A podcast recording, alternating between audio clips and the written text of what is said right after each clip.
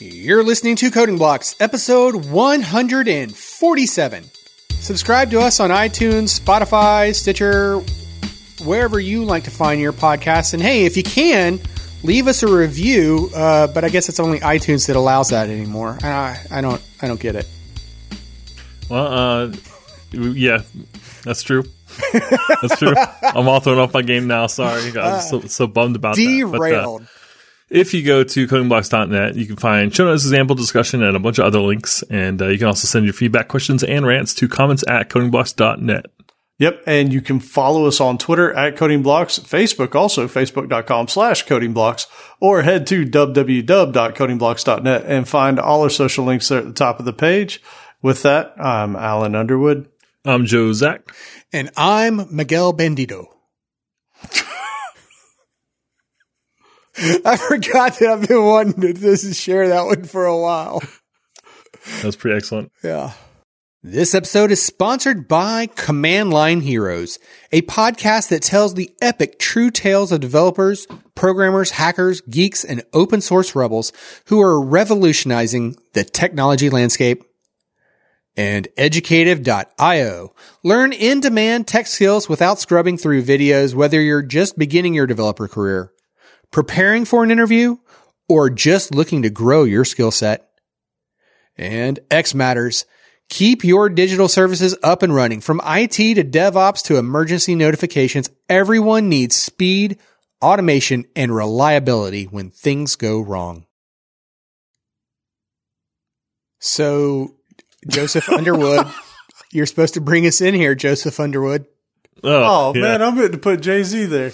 Yeah, but you didn't. And guess what? It's no, no, no, no. You can't do that. Yeah. Okay. Whatever. All right. So here we go. We're going to talk about in this episode what we're excited about in this coming year. All right. And, and with that miserable failure, let's move on to the news section here. Yeah, so like we said last time, pour one out for Stitcher reviews. I guess that's no longer a thing anymore. And I'm wondering, like, how much longer is Apple going to do it? You I think? the same thing. Yeah, I wonder, like, if that's going to be on the chopping block. Um, but hey, while we can Wow. uh, share the the uh, you know reviews w- with everybody, uh, you know, we will continue to do so. And so from iTunes, we have 8-bit toaster, not respond, and master roll. That was well done. Thank you. yeah, like I really thought you cut out there for that was awesome. I think that's how that one's supposed to be. That's how, like, in my mind, how I, I read it. For those that, that didn't catch it, it, it almost looks like it's supposed to be like no response, but it's not. Res- and then I guess like the beginning of response. Just cut off. That's cool. All right. Well, hey, uh, I gotta say too, we did an episode about game jams uh, last last uh, episode, and now we're actually doing a game jam, and we have dates and we have a sign up form, so you can go and sign up for our first ever game jam. It's uh, January twenty first to the twenty fourth. And if you go to codingblocks.net slash events, and we got a big link there, and you can go and uh, sign up. It's going to be on itch.io, and it's going to be super awesome. Yeah, and we've got double, double digit subscribers or people that are planning on doing this already. And I think the three of us were even talking about taking that time off. So yeah, th- it should Yep. be a good time. And, and I've never done any game development whatsoever. So don't let that hinder you. If you're like, yo, I'm not, uh, I haven't done any video game development. I haven't. I don't think Outlaw have you. Video game development. I mean, Yeah. other than the, the one thing that we talked about last episode, you know, for a class in, in school, and that was it. So Jay Z's the only, and I wouldn't even consider that like, you know, quote, game development. It was just like, you know, the premise of it was something of a game, but it was really more just learning to, you know, draw on the screen. Totally. So Jay Z, you're the only one with any sort of real world development with games because I know you've done the rogue stuff, you've done some YouTube videos and that kind of stuff. So, so don't let that deter anybody. If you have any bit of interest in this, definitely come join us. It should be fun. Yeah, I mean, if you're a Joe Hack or a, or a John Carmack, either way, uh, come on in and have some fun.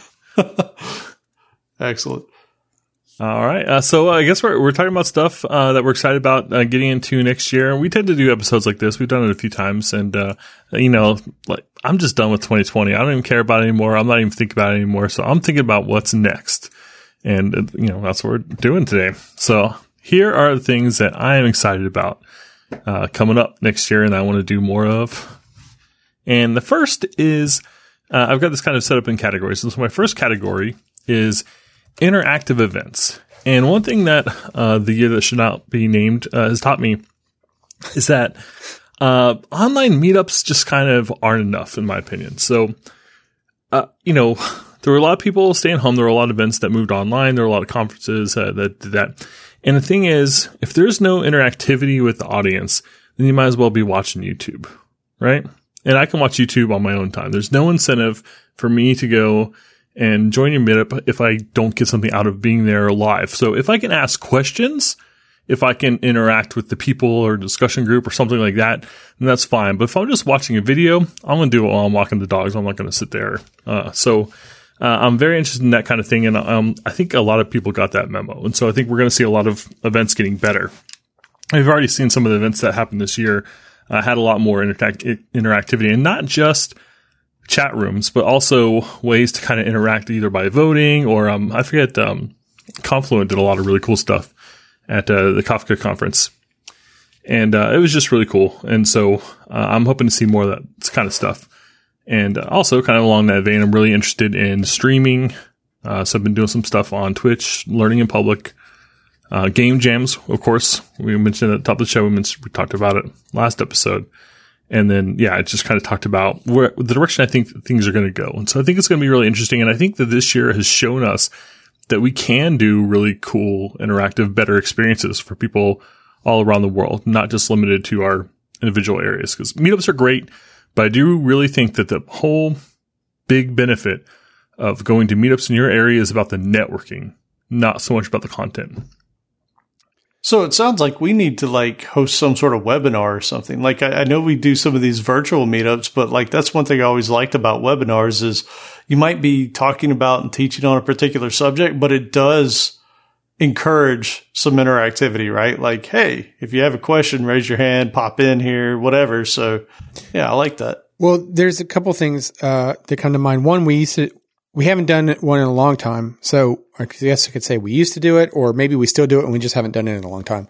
But, uh, where we would have the, um, uh, I don't even remember what we called them now. The community, the community talks. Yeah. yeah. We did those. Those were fun, which I think those yeah. are kind of similar, maybe a little bit to what you're talking about. But the one that I think is super on par with what you're talking about, uh, Joe, that we did at the beginning of the year were, um, the the live streaming that you and I did where we would like get a topic like um uh, I think we did Apache drill.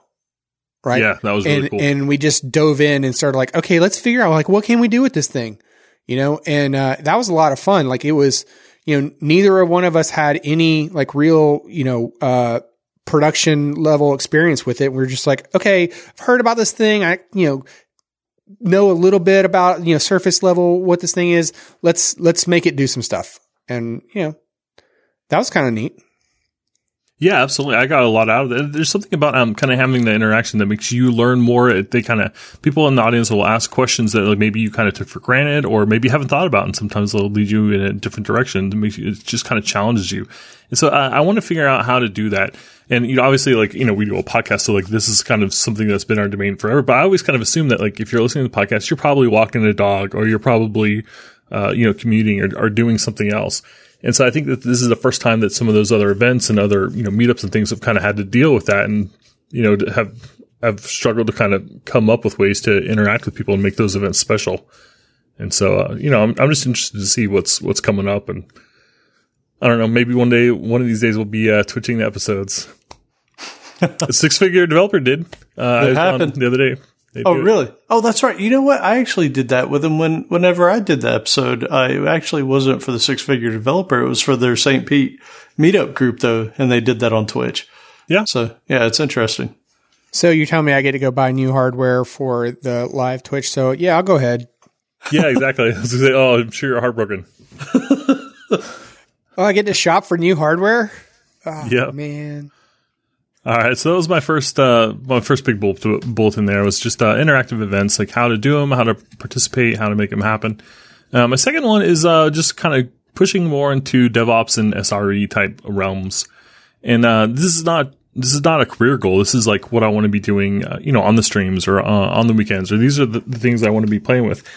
And uh, it's kind of hard because with with DevOps and SRE stuff, it's like you you can't really do that. You know, it doesn't really make sense to do that stuff alone in a bedroom. You know, this is like cloudy type things or things that require scale or lots of services. And it doesn't really make sense to, to do that in the same way. It's not so personal as, as like, say, a website or something.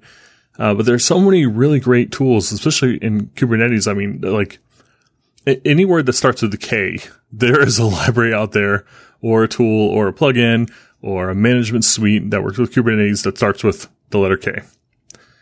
Hey, by the way, let's back up real quick on this. For people that are not familiar with what SRE is, that's site reliability engineer. Yes. Yep. Okay. Yeah. So, um, for anybody out there, that's people that are sort of responsible for keeping your application alive. So, uh, Yeah.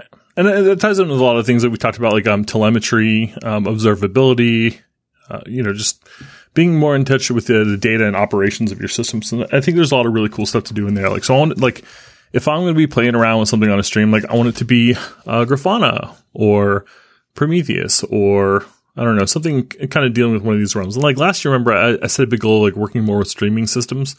And uh, I got a, a lot out of that at the beginning of the year. So I was working with like Beam and Kafka and, and with Drill. We did the Drill stuff. I guess that, that's not really streaming, but that was kind of part of that effort. Uh, I did some stuff with GraphQL subscription. So basically just trying to kind of go after things that were streaming. And so this year, it's like this is kind of the theme I want to go after. And uh, Kubernetes is a huge part of that. And also testing. So performance testing, integration. And so it's going to be a challenge because it's hard to do that stuff on your own. But uh, I just want to spend some more time playing in the ecosystem. So things like Chaos Mesh or, um, you know, just some of the cool tools I hear about with Kubernetes all the time. Uh, and that um, I've kind of got like a a week, a called a soft goal of getting the CKAD, uh, which I forget what it stands for. certified Kubernetes administrator. Um, is it administrator? Ah, I can't remember now. Uh, oh, I found it. Certified Kubernetes Application Developer. Application developer. Okay. Yeah, like I just think it'd be cool. Like I, um, and for me, like I don't want to be a Kubernetes developer for the next five years. Like that's not like part of my big career path. But I want to be strong in this stuff. I want to be able to sit down and diagnose a problem without thinking about or tripping or stumbling on the technologies. Like I just want to be really fluent and have this just as like a something in my pocket for when I need it. You know, not to go too off on a side tangent here. I know that Outlaw, you had mentioned that you would love to do like a, a series on Kubernetes, and I'm totally down with that because I think in short for me, because I've heard people say that ah Kubernetes is overkill, right? Kubernetes, you don't need Kubernetes or or whatever. It I don't know about you guys, but one of the reasons why I really, really like Kubernetes is because they have prescribed ways of doing so many things, like log gathering. You know, something that's almost always a mess in applications that people sort of home grow or build over years, right? Like this log's over here, that log's over here. Where's it going? How's it getting gathered? You know, how do I find this stuff? Like in Kubernetes, there is a way that that's done and it's, and you just kind of get it for free just for using their environment, right? And and so like there's so many little I don't even know if you call them intangibles, but so many things that you sort of get just by buying into that ecosystem that I don't necessarily buy it that it's overkill. I almost say I buy it because it standardizes a way you have to think about your applications. And so you just kind of do things right because you're sort of forced into that, that world. Yeah, and I agree with that. And I think um, that Kubernetes is going to mature a lot, uh, really, you know, really fast. It's going to keep going, and I think it's there now. I think it's production ready. Like obviously, lots of companies are doing things with that, and uh, you know, many, many tens of thousands or uh, hundred thousand plus pod uh, environments. and they're doing great with it, and that's all good. But I think that there's still a, a, a lot of room in the ecosystem to make things in Kubernetes approachable and easy uh, for people. And there's um, I know uh, Linode is doing really good things. Um, DigitalOcean, and of course GKE, Amazon, like all these different services are making it easier and more accessible and cheaper to get started with Kubernetes. And so I think we're just going to continue to see a trend. So I think we're going to see like things like Heroku spin up where you can, you know, type these three commands and be running up in Kubernetes. And uh, I want to be well, kind of closer to the crust that way. I think it's probably, you know, like it's accepted. We're not exactly on the cutting edge of, you know, like, you know, you, you don't have to explain what Kubernetes is anymore at this point, I think, but I do think it's still early enough there to, to do some good stuff. Would you say that Kubernetes is the new Docker? I mean, since Docker is the new Git, maybe. Yeah. There's probably an article coming. Yeah. I mean, yeah. I will tell you, I think I might have mentioned this when back when the Microsoft MVP summit was actually in person, which wasn't this year, but the previous. At the time, they were talking about high availability SQL Server. And one of the first things the guy said when he was talking was like, do you, how many people in this room knows Kubernetes, right? And it's a room full of SQL Server people. Like it's, it's data engineers and data administrators and that kind of thing. And almost nobody raised their hand. And he's like, if you don't know it, get with the program and know it because it's the future of everything that everybody's doing. And this was somebody at Microsoft working on Azure platform, you know, like go all in on this. So, you know, when when you have companies out there like AWS that has their own Kubernetes offering, Azure, I, I'm sure everybody does now because it won. right? I mean, it, that's it was basically Docker Swarm or that, and I think there were a few other competing technologies, but it's not even close. So, yeah. Any rate, um, didn't want to go too far off on that, but the, it, there are more reasons than just hey, it's the cool new thing. There's a lot of good reasons to even consider it. Yeah, and think about this too. Like, uh, so if you're an application developer, I think a lot of people still think of Kubernetes as being just the thing that runs your code. But uh, there's really a lot of more opportunity here. Like, if you think about uh, operators, and so like, uh, you know, I, I'm not equipped to, to, really give a good definition of what an operator is if you've never seen one before. But a kind of basic example is that an operator is an abstraction. It's like a kind of a, a custom, uh, custom object that you can add into your Kubernetes environment.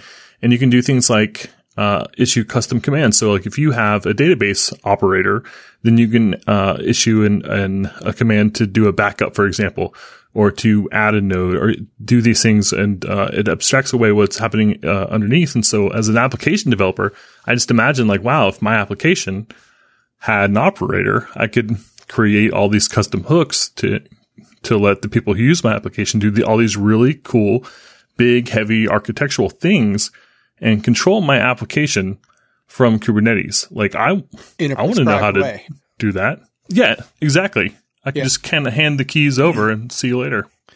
Yeah, when you want to like kubectl uh, back up Jay Z's cool app, then it's always going to be backed up the same way, right? Yeah, right. And I think to to paint a little bit more detail there, because he said it's abstracted away what he means is like, I know that you've looked at the crunchy data operator outlaw and typically when you go to back up a database, there might be a whole slew of steps that really happen if you're going to do it manually, right? Like take the database offline, disconnect all the users, uh, you know, um, move some data files here, do this, do this, do this that what he's saying that's abstracted away. Basically, all those steps get run for you programmatically behind the scenes, but the only thing you had to say was backup database, right? And then it's going to go do, you know, steps A through Z and then move back into where it was. So it gives you that, that freedom to sort of wrap things in a nice, pretty way so that you don't have to, you don't have to worry about the details behind it. That's all been worked out for you in a programmatic, repeatable way. Well, that's only coming at it from the, the command line execution of it though too, because I was thinking of it from the point of view of like take like a, a Strimzi operator for Kafka, right? Like go back to go back to uh, you know, in a world where you have to define a topic, you know, where you had to define your Kafka topic, uh, and you didn't have like a declarative way to do that, right? Like, you know, right. Uh, you know, think of the commands that you would use to enter like that. If you didn't want to like create the topic through your application, right? Like you wanted to create the topic independent of your application. then uh, you know, there's a whole bunch of commands that you would end up doing that and, you know, things to like set like what you want the replication factor to be or, uh, you know, the, the, um, retention policy and the cleanup policy, things like that. Um, but with the, with something like a strimzi operator, you could just like say a kind, uh, you know, or, you know, specify like declaratively, like, Hey, here is my, here's, here's the description of what my topic looks like. And then that operator, when you apply it, it's like, Oh, I, I know what to do with this. All of this info, all of these details. I know how to, you know, make that work. And so, so it's not just about the, oh, hey, I want to back up my database. Here's the command to back up that database. And it ha- and it does all the necessary steps like you were describing. It's also like just being able to declaratively define a thing. Yep. It, so it, obviously Jay Z hit on a topic that we all kind of like a lot here. so, uh, and we may have some episodes in the future, but it, yeah, it's definitely a hot topic. Yeah, for sure. And so I just I want to have that in my pocket. Like I want to know more about that stuff, and it just it just seems like a good time in the world to be doing that. So going after that, um, so that was uh, so the first one was interactive events. Second one was like kind of DevOpsy type stuff, particularly you know Kubernetes.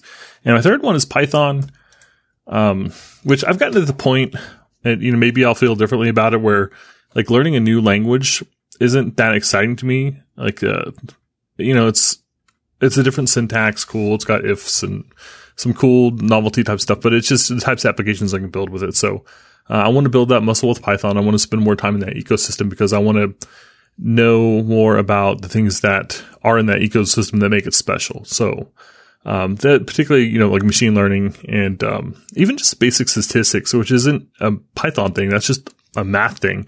I should be able to say like pull our YouTube stats and podcast stats and website stats and mix them together and pull out some insights. Like it's, it's kind of crazy to me that I've never really thought to do that, especially like learn more about Python. I kind of start seeing like, these are the kinds of problems that people are solving with Python. This is what they're doing with it. I have this information. Why aren't I doing this? This is crazy, but it's because this is an area I'm weak in. So I tend to not even think of problems in this way. And I want to fix that. So I want to, I want to build up some of that mathematical, uh, kind of muscle so that when I have a problem in the real world that I want to address, I have the vocabulary to like address it and go after it in the way that makes sense to do it.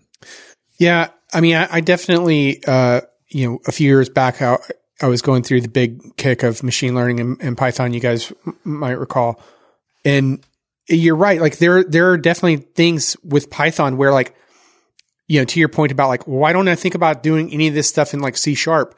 And part of that is just because like there are libraries for whatever reason Python became popular for this particular use. And so now there are like all these great libraries out there, uh, NumPy, Pandas, Matplotlib, you know, that can, that can just easily do, you know, like, oh, hey, here's a whole, uh, you know, here's a couple vectors and like, just give me all the stats on these two things. So like crunch these things together and tell me what's what, right? Now, off the top of your head, tell me a similar library for C sharp. ML.net. Hey, that was good. Well, wow. no, but that, but, but no, no, no. ML.net yeah, would be like comparing, stuff. like, yeah. that would be like comparing like a scikit learn or, or, or something like Not, that, right? Not yeah. like, yeah, so that's the PyTorch that's the difference. is what I was thinking. Yeah, yeah, I don't. Yeah, or I don't, I don't comparing it to know. like a PyTorch. Yeah, right, right. Mm-hmm. That that would that would be the equivalent to comparing machine learning libraries. But I'm talking about just from like the basic statistics kind of stuff that that Joe mentioned. Like that's where you know the the things that you can do with Pandas and NumPy and Matplotlib that are just you know, give me an equivalent in another but language. You know, right? In fairness, I think this is kind of what Jay Z was getting at, though, is like he said that he hasn't developed that muscle there. It may be that those libraries do exist, but because he hasn't gone after looking at solving problems in that particular way, right? Like it, it, it, reminds me of our interview episode where, where we talked about interviewing at big companies, right? Like they attack you with with math problems, more or less, right? It's, it's data structure and math problems. And so if you're going to interview at these companies, you're going to study those type of problems. And so you're going to get familiar with a lot of that kind of stuff. But in, in your day to day, like I, the three of us work in a lot of big data type stuff and we work in, in some DevOpsy type stuff. So those aren't things that we're going after, right? So it might be outlaw that those libraries exist, but I would have no clue because I I don't look for them. You know. Well, I mean, you're you're probably uh, you know, on the right track, right? Where there's like, we as a community probably think of certain, certain tools and languages to solve a specific kind of problem, Right. right?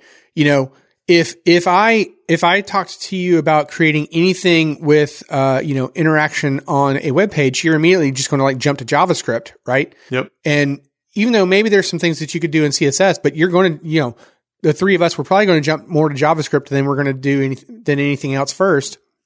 And then, uh, you know, it's not until somebody says, Oh, hey, you know what? Uh, we could just do some refactoring here, pull the JavaScript engine out of Chrome, and now we could run JavaScript on the server side. And then you're like, whoa, mind blown. Now I can use it for something else. Right. And so it's kind of similar to, you know, what you're talking about with Python and, and, uh, statistics and machine learning type of, of libraries that are out there where it's like, you know, that, that's what a lot of people are using it for. And that's where, you know, it's not the only thing it's used for, but you know, that's where a lot of people think of it. You know, it, it's kind of become synonymous, Yeah. at least in, in what, you know, among the circle of people that I, I know, it seems like that's been the, the trend. Yeah, it's a good avenue for it. So uh, I know that so many of the things that I kind of want to solve and want to know, like you know, say for example, uh, what what time of day or what day is our best to release YouTube videos or something like that. Th- These are the little things that I care about that I can totally figure out. And the math isn't hard. Like it feels like.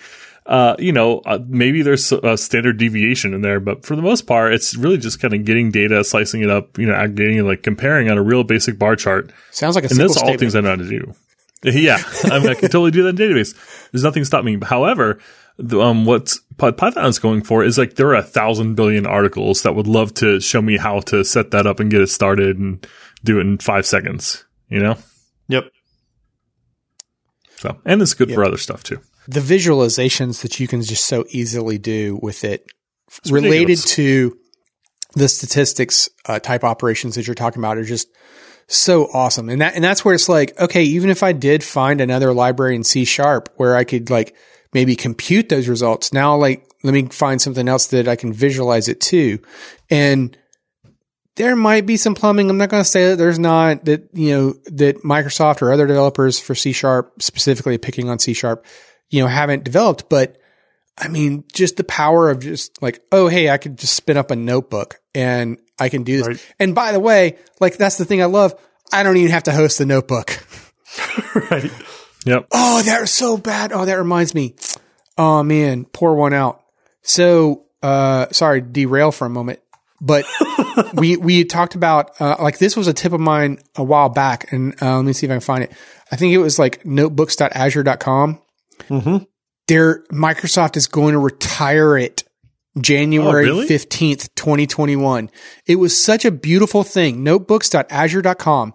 And what you could do is you could go into there, you could sign up and, uh, you know, you could, you could create a new notebook. And then while you have that notebook, you could get a command line interface to it if you wanted to do whatever you needed from the command line. You could add and install additional Python packages. Um, plus you could, you could import, uh, notebooks or code from a GitHub repository. Like you could literally sync it to notebooks.azure.com and work with everything there. Such a beautiful thing, as well as like commit back to GitHub. Uh, I did that a few times and it was great because, like I said, that was the beauty of the notebook, right? Like you didn't have to host it, and uh, they're they're they're going to retire it January fifteenth, twenty twenty one, and all user data will be destroyed. Hey, but but there is a link on that page that links somewhere else. I'm putting it in our resources, so it'll be in the show notes. So definitely check that out. It'll be codingblocks.net slash episode 147. But they do have alternatives, which is pretty interesting.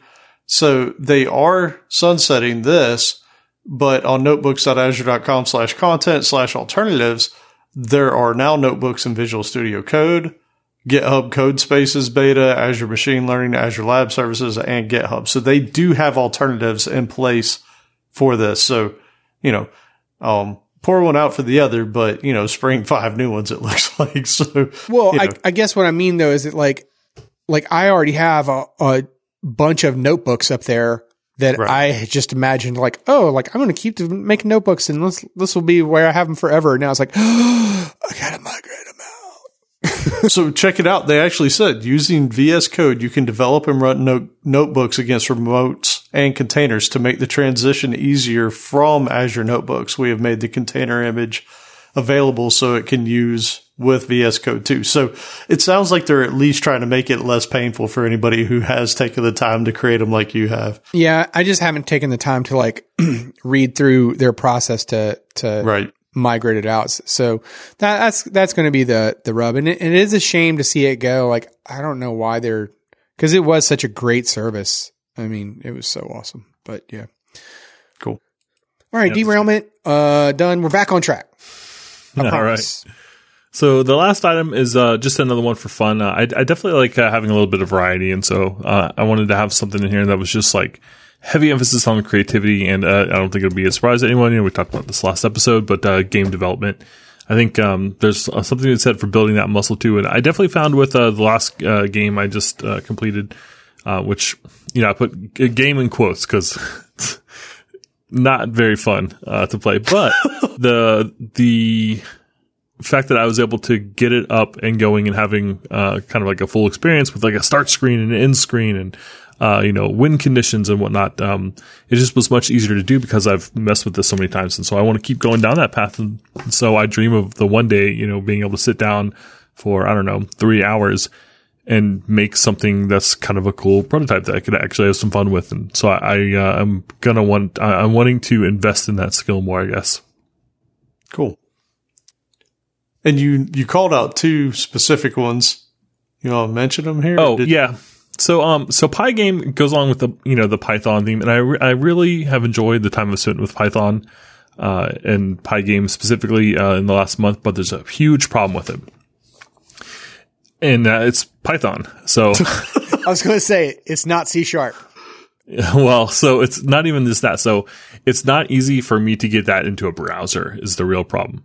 So it looks like there's a couple um, projects that will kind of help you do that, but it's you're going off into the woods. You know, there's dragons there, and so there's not an easy way that I can see. There's no like point and click uh, or double click or add this config to get your code running in like WebAssembly, for example. So if I want to distribute my thing, I've got to uh, compile it down to an executable, upload it somewhere, and then everyone who tries to download it to run is going to get this big scary Windows error message telling them absolutely do not run this application from some Yahoo on the internet.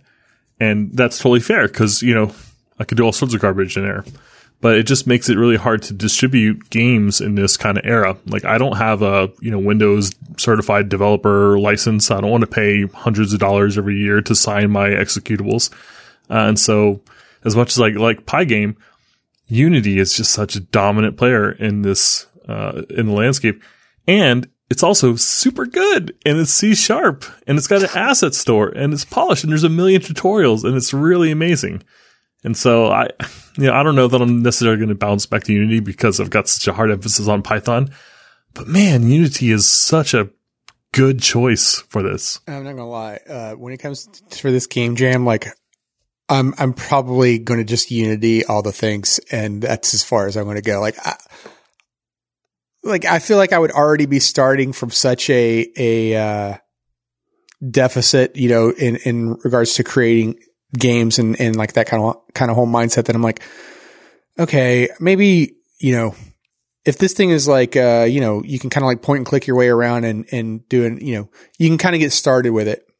Cause, cause one thing really specific to the game dev that I was thinking about the other day is I was like, you know, I think that for all of my art, I would prefer just straight up 8 bit, Yeah, right? Like I want that. But then I was like, oh, but isn't that Minecraft? And then I was like, yeah. and then I thought, then I thought, hey, wait a minute. Cause I was looking at like an 8 bit, uh, like, uh, pa- ghost from Pac-Man. And I'm like, that takes too much effort to draw that to actually make it look 8 bit too. Like on, yeah. on, you know, given the equipment we have today. So I'm like, oh no, programmer art all the way. Like this is just going to be like, you know, weird. You, you remember, do you remember, uh, what's the name of the, don't kick the baby from South Park. What's the baby, the, the little brother's name? But you know how like his, he, how his head moves when he talks? Like it's Oh. like his, his head Chopping. splits in half Yeah. when Yeah. he's talking. Right. That's the kind of art that I'm thinking about for mine, you know? Yeah, that sounds like a lot of fun. planning So- ahead. Yeah, I would definitely say, uh, I mean, a, a fantastic strategy for this upcoming game jam, if you've never done this before, is just pick a Unity tutorial that looks like fun and start working through it. And whenever you feel comfortable, jump off the path and add your own custom images in and, you know, adapt to the theme. Done. And you'll have a great time. You'll learn a lot and it's, it's legit. It's good.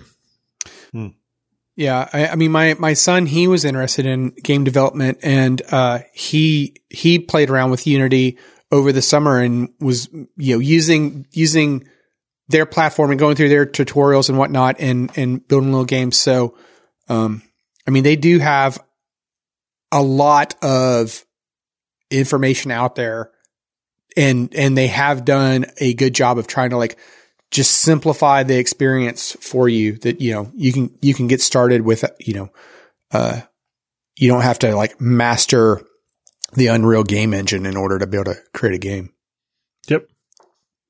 Oh, yeah, and it's totally free. So, uh, you know, there's some advanced features that you can pay for if you want to. But if this is your first game, like you are not going to miss those advanced features. I promise you. that It's reminds a while. That reminds me uh, i forgot to give credit to him because uh in the last episode you know i, I gave you guys the joke about uh why didn't four ask out five do you remember that one Mm-hmm. because he was too squared. And I, I thought it was like it was it was so uh you ever notice like Alan, you might be able to relate. Like sometimes it's just you can see like how uh like I guess it, sweet or innocent your kids are, you know, with like some of the things they do.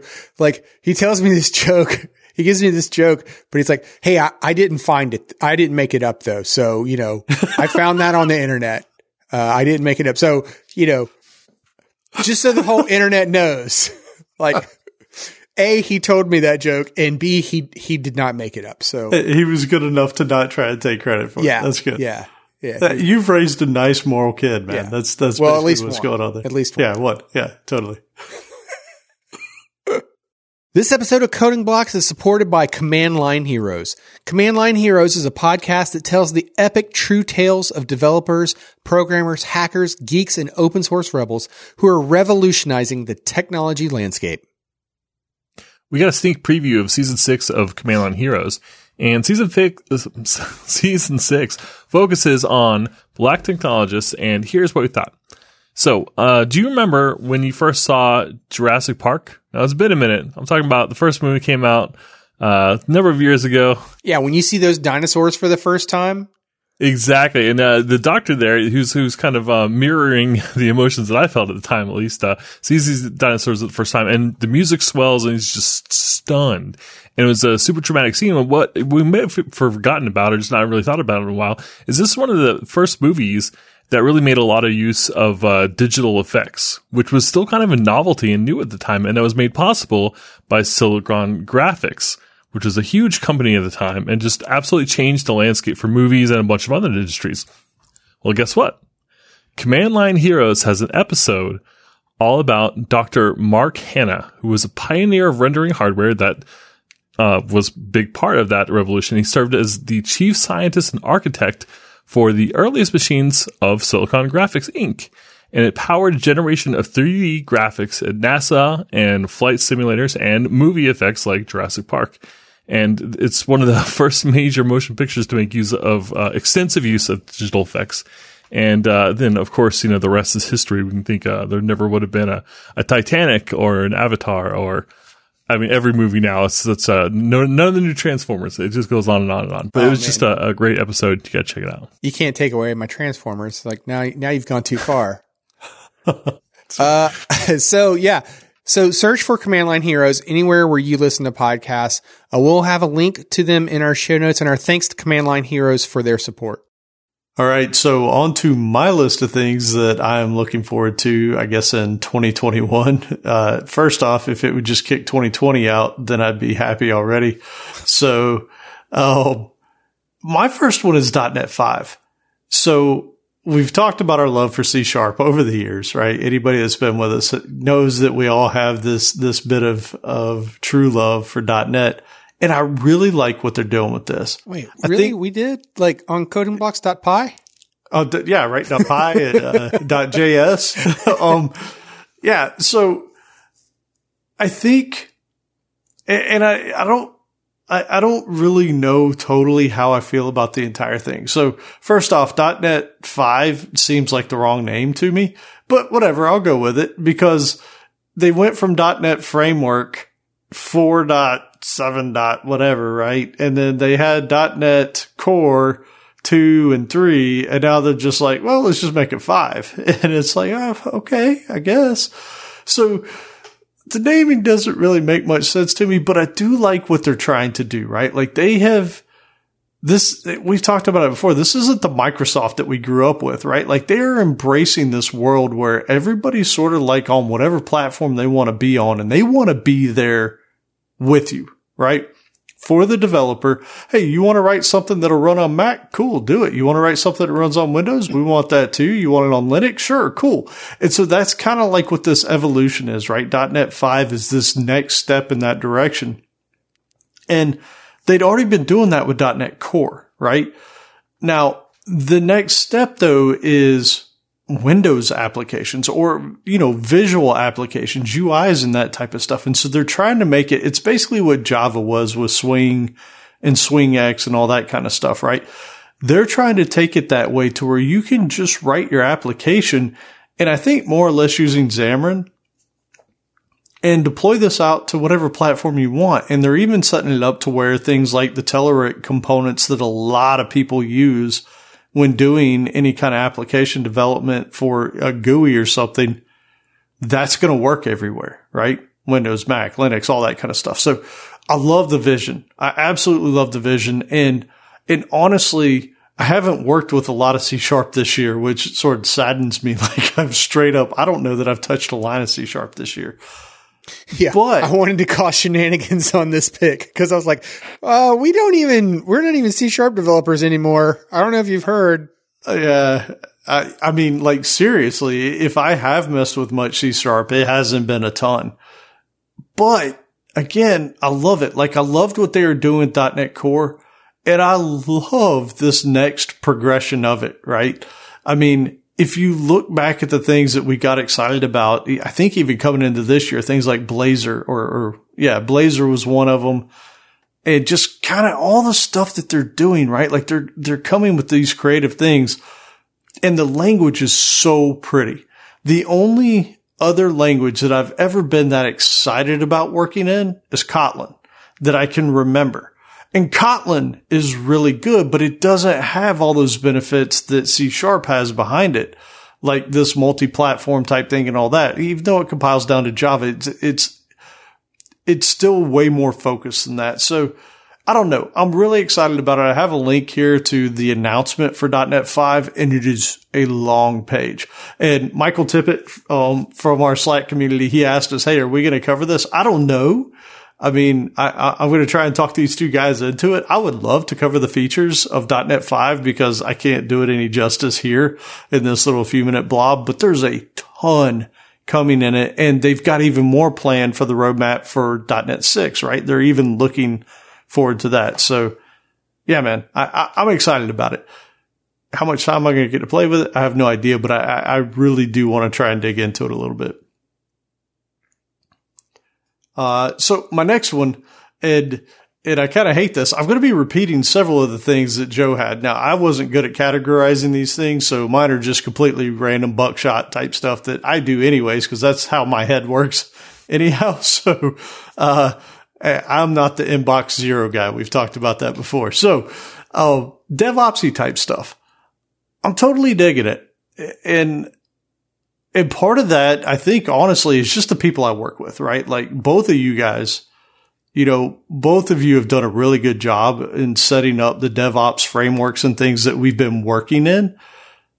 And, and when you see how powerful that is, I think Outlaw said this a couple years ago, like when he was working in Team City, like he loved enabling our team to be able to do things quicker, right? Like when you participate in this world of DevOps stuff, you're enabling people to do things faster and see results quicker and, and get that feedback loop. I mean, we talked about it with the DevOps handbook and, and honestly, that series was a big eye opener for me personally. Just when you start approaching problems from the perspective of I need that feedback quick. I need to be able to see it. I need it on a dashboard. I need this. I need that. I want this. I want that. When you put all that stuff together, it really enables you to do two things. One, move quicker on your features and, and, and your deployments and all that kind of stuff. But the other thing too is it allows you to start taking the worry out of when things start going wrong. Right. And so that set of, of or that combination of things to me is just really appealing. And I've seen it work and, and, and I'd really like to see that go further and I want to be more involved in it. So that's, that's one of the things I'm interested in. And it really like opened up your eyes to DevOps being like more of a cultural thing and not a job title. Oh no, totally not. I mean, it's it's uh, a, Bobby, this one's for you. God dang. I, I tried to sneak to, one in there. I was right, hoping right. you weren't going to pay attention and you just be like, yeah. oh yeah, no, totally. And I'd be like, yes, I got it on, I got it recorded. I mean, my title at the end of the year will be senior DevOps engineer, right? Oh, Something like that. On. I don't know. So, but, but no, I mean, in, in all honesty, when you see it work and you see how it enables people, it, it's really a thing of beauty. And I, and I had mentioned during the DevOps handbook episodes that I'd listened to one of the MS Dev show episodes where they talked to a guy who was doing his, uh, his like stock market pick type stuff.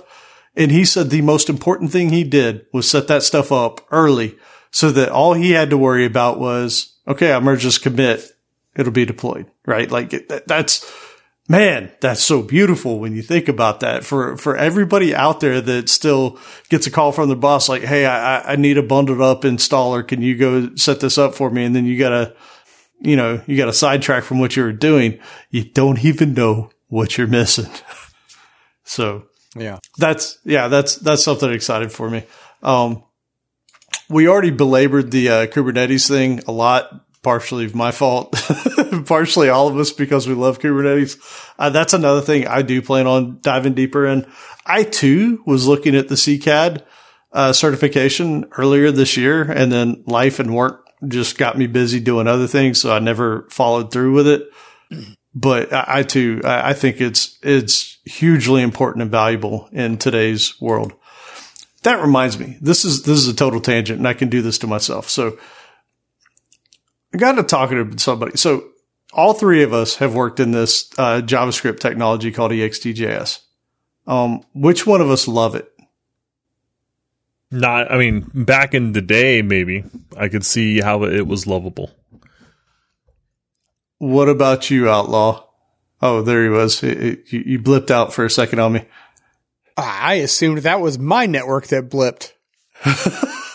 wow, this is what it feels like when someone else's network goes, huh? Yeah. All right, yeah. look at me over here. All these all these bits coming in and out of my house and it's working. I got the stable like a high roller over here. I'm all comfortable with all these extra bits.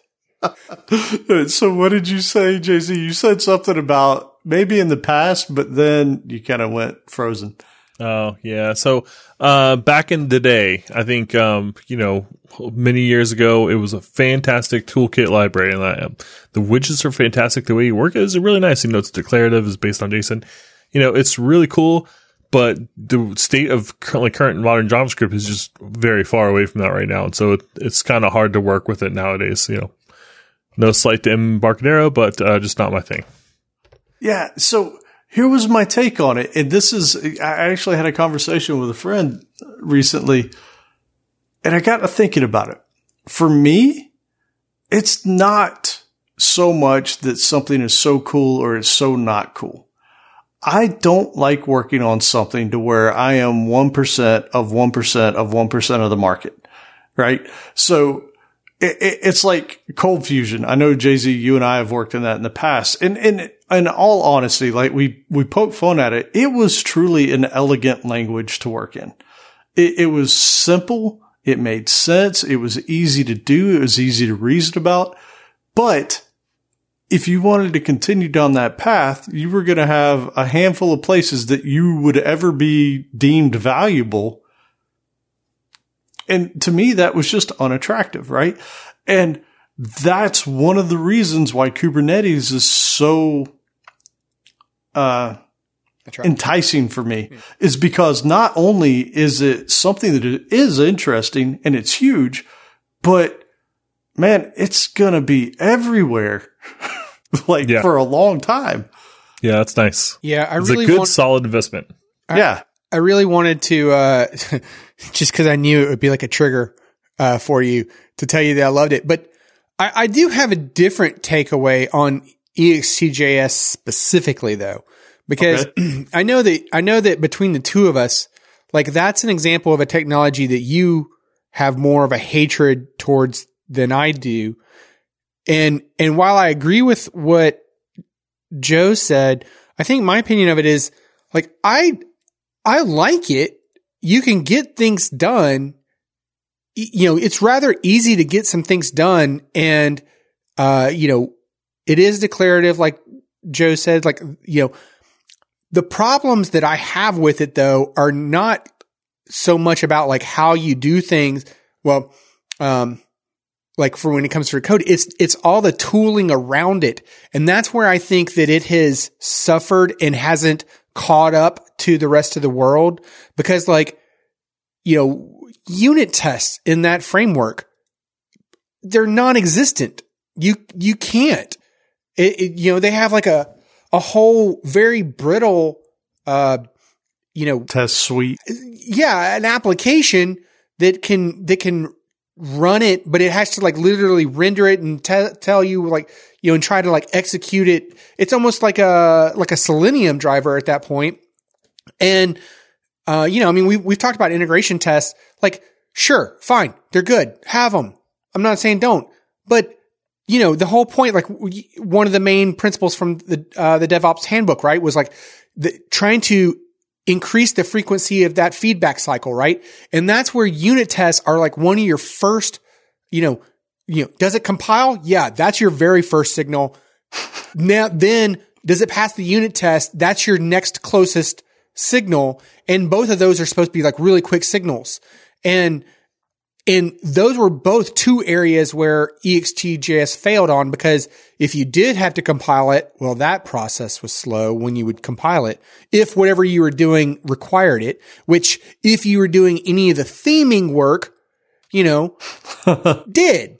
And, and so It would melt your computer. so that was a hassle, uh, you know, and, and because the comp- compilation was slow, you know, you're like, oh no, I meant to move that five pixels to the left. Hold on, let me make this change, recompile, wait 15 minutes, refresh. Oh, God, I went the wrong direction, you know, and it was that kind of frustration with it that, that, that bothered me. Um, you know, it wasn't, it wasn't as, that's where like the modern frameworks, like what you're talking about, Jay Z, have gotten like more dynamic and, and loose, like where, you know, just a, uh, you know, NPM run and, you know, you could have, you can have like a, with a Angular or a React app, you know, you can have it just watching the file system and as things change. And, and EXTJS did add some things for that, but their support for it was extremely weak in comparison.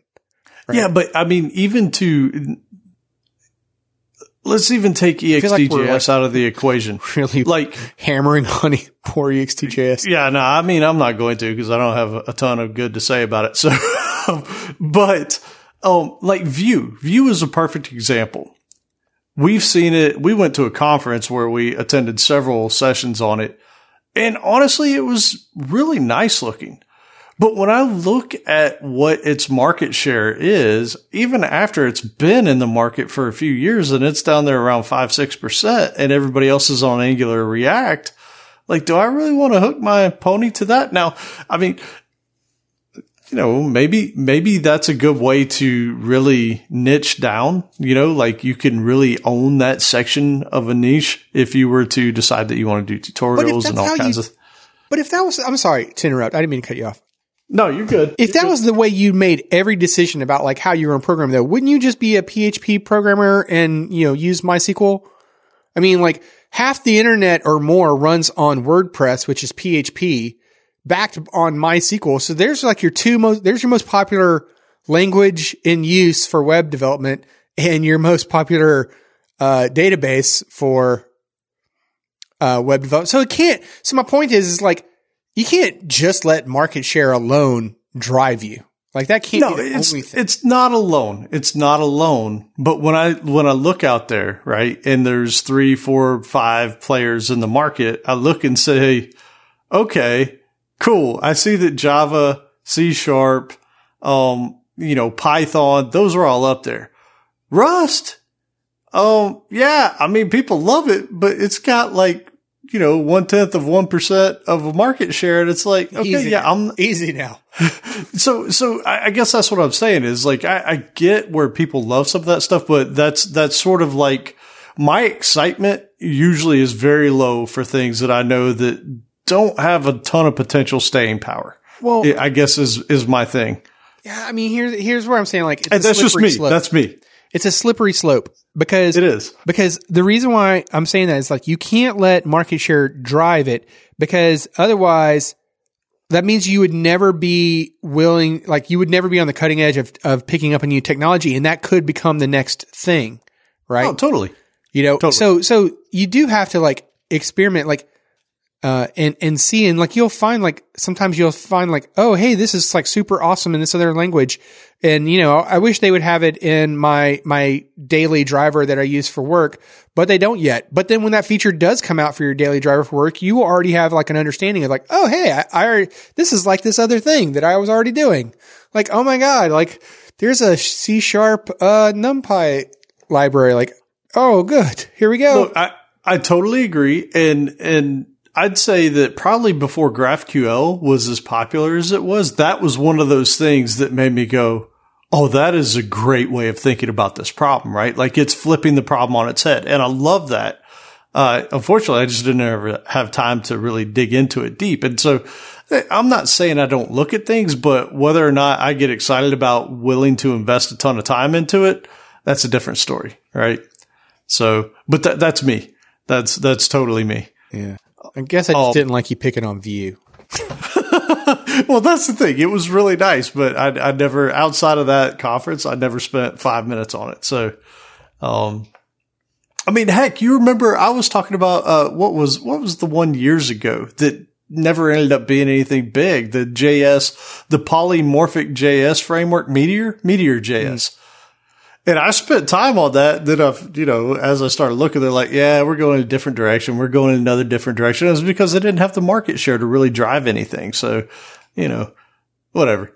All right. So the next thing that I am excited about, and this is odd for me because I've never really cared about it, is a little bit of game development. Like this game jam that we're doing actually has me a little bit excited. So I'm looking forward to it. I will probably go the Unity route. I will look at the other things out there and see what else is available. Uh, I don't think I'll do the Python thing because I don't want to inflict that pain on me. Although I have been coding in Python and quite honestly, it's very pleasant. Like I, I have no problems with it whatsoever. Um, and I was able to pick it up quick. It reminds me very much of, of Node.js type development. So I feel like we've Oh. gone from codingblocks.net to codingblocks.js. Then we went to codingblocks.kt and now we're at codingblocks.py. yeah. So, yeah. I Well- mean, you know, we evolve. Yeah, we do. It, it comes over time. So my next thing, so the game jam, definitely looking forward to that. Excited about it. My next one is more big data. I, I, I mean, we've talked about this. I have a fascination and a love for big data. I, I just always have. I love the problems it introduces. I love analyzing that data. I like all of it. So I know at least for my job, I'll be facing a lot of these big data problems anyways. So I'm looking forward to it, right? Like, um, and, and one of the reviews we got for this episode was, uh, I don't remember which one it was, but he said he was a little bit salty that we had started covering the, uh, um, Oh, d- designing data intensive applications. yes, that we never Oh, yeah, finished yeah. it, that we started it. Hey, I look, want to go back. yeah, we will probably go back to it, but that, that book is so deep. Have we ever finished we- any book though? no, we never have. Like we got to oh, leave some kind of teaser out there. Right. So we will probably go back to it because we all love the topic, but I mean, it was just one of those things where it's like, oh, we need a break, right? Like we, we got to move to something else. Well, and I should clarify, like we finished reading the book. We might not finish discussing it like Yeah. every single chapter. right. Right. So the big data stuff, definitely. I mean, I love Kafka. I love Elasticsearch. I love all the distributed stuff. I like the big tables, the big query. I like, I like all of this stuff, right? Um, Apache drill. I mean, Outlaw, you and I dug into that as well as, um, God, what was it? The Presto DB stuff. Like all that stuff is fascinating to me. I love it. So I'll be back in I'll on send that. you some MySQL links. I, I can make use of those. Um, uh, more videos. I want to do more videos. I have not had a ton of time. Uh, I don't, I think because my kids are home and everybody, like, there's just no break from anything in 2020, right? Like, I know we all feel that, but I haven't eaten at a restaurant since February, right? I, I mean, I, I feel like my life is just this compact, like I've been shoved in this little can and that's where I live. And, it, and it, there's no room to do anything in that can. So I don't know, but I do plan to do more videos. Um, I don't know. Joe and I, don't plan for you to do more videos. right? Um, so, I mean, I don't know that we mentioned it on the podcast at all, but we've got some, uh, a bunch of keyboard reviews coming up, right? Like, um, ergonomic keyboards, like crazy stuff. And so my first one is going to be recorded here pretty soon. Maybe it'll be out by the time this, this podcast lands. We'll, we'll see. Um, oh, and there's one that's going to be so fun that I can't wait that oh man. we're going to figure out Alan and I, I'm just going to tease this real quick. Okay. If you haven't seen any of the videos that are on our YouTube channel, uh, that are done by Alan and Joe, you really should take the opportunity to go up there and look at them. Like there, there, there's some really good quality stuff up there. And, uh, Alan and I are working on a way to safely get together and record, uh, a video related to some of the keyboards and the, let's say, let's say the first, uh, reactions to trying to adapt to some of the crazy ergonomic designs you've seen, uh, of keyboards out there on the internet. They should be glorious. Like this should be a lot of fun. So yeah, I want to do more videos. I, I, love doing the gear reviews. It seems like people really enjoy those. Uh, but I also want to do more development type stuff. Like, uh, it, just an example of something that popped off the top of my head is, you know, we've been doing transitions from us personally. We've done transitions from Azure to AWS to GCP now, right? So, one of the things that's funny is, is people talk about wanting to code things agnostic to, to cloud technologies. That's way harder than it sounds, right? Like way harder. If you're in Azure, uh, any one of the clouds that you pick, probably the predominant thing that you will use on any one of the given clouds is their blob storage because it's so cheap and it's so easy to use. The problem is they all have different protocols. So Amazon has AWS S3, which by the way is a protocol that other places have adopted. You can get S3 stuff running in a container. You can get S3 stuff running on prem, but not all the clouds adopted it. So you have AWS S3, you have Azure Blob Storage, you have GCP, Google Cloud Storage, GCS. They all have different APIs, right? So one of the things I thought about that would be kind of interesting is, hey, what would a fairly, I don't want to call it simple, but a fairly small project that you could do is, hey, what if you created an abstraction to where you could plug in any one of the three big storage technologies, right? And in that, and in that, um, I don't know, tutorial course, whatever you want to call it, there's all kinds of cool stuff you could do in there. You could do dependency injection because hey, if you give me a config for Azure Blob Storage, then load up these libraries. If you give me something for Google Cloud Storage, then load up these libraries. Like, I think it would be a really good way to show it and then show how you can build in those abstractions. So I don't know. I want to do more videos. That's one of the ones that's kind of off top of my head. I don't know if I'll ever get to it, but you know, these things bounce around there all the time. Um, so that kind of goes with more presentations. I would love to do more. I wish that there were more in person, but I think 2021 is going to be shut down just like 2020 is. So it's going to be a while before we do any in person things, which really stinks because I think all three of us enjoy it a lot. And yeah, it, it kind of sucks not getting to go see people and meet people. All right. And the last two things, I'll hit these real quick. Maybe some IoT stuff. Ooh, like what? So there's something you said that bugged me, and it's been sticking in the back of my head for I say a while. a lot of things that bug you. Which one was it? That's. Out, outlaw found my trigger word the other day. um, uh, EXTJS. so these Elgato Stream Decks, right? You guys have definitely used them more than I have. Part of that is just I haven't taken the time to sit down and mess with them, right? Like after I'm done with work, I'm drained and I just walk away from my computer. Um, so one of the things you mentioned that really bugged me is you did the if this then that integration and you click something and it didn't happen for like a minute, right? And I was thinking, that's awful. Like that, that really, really bothers me.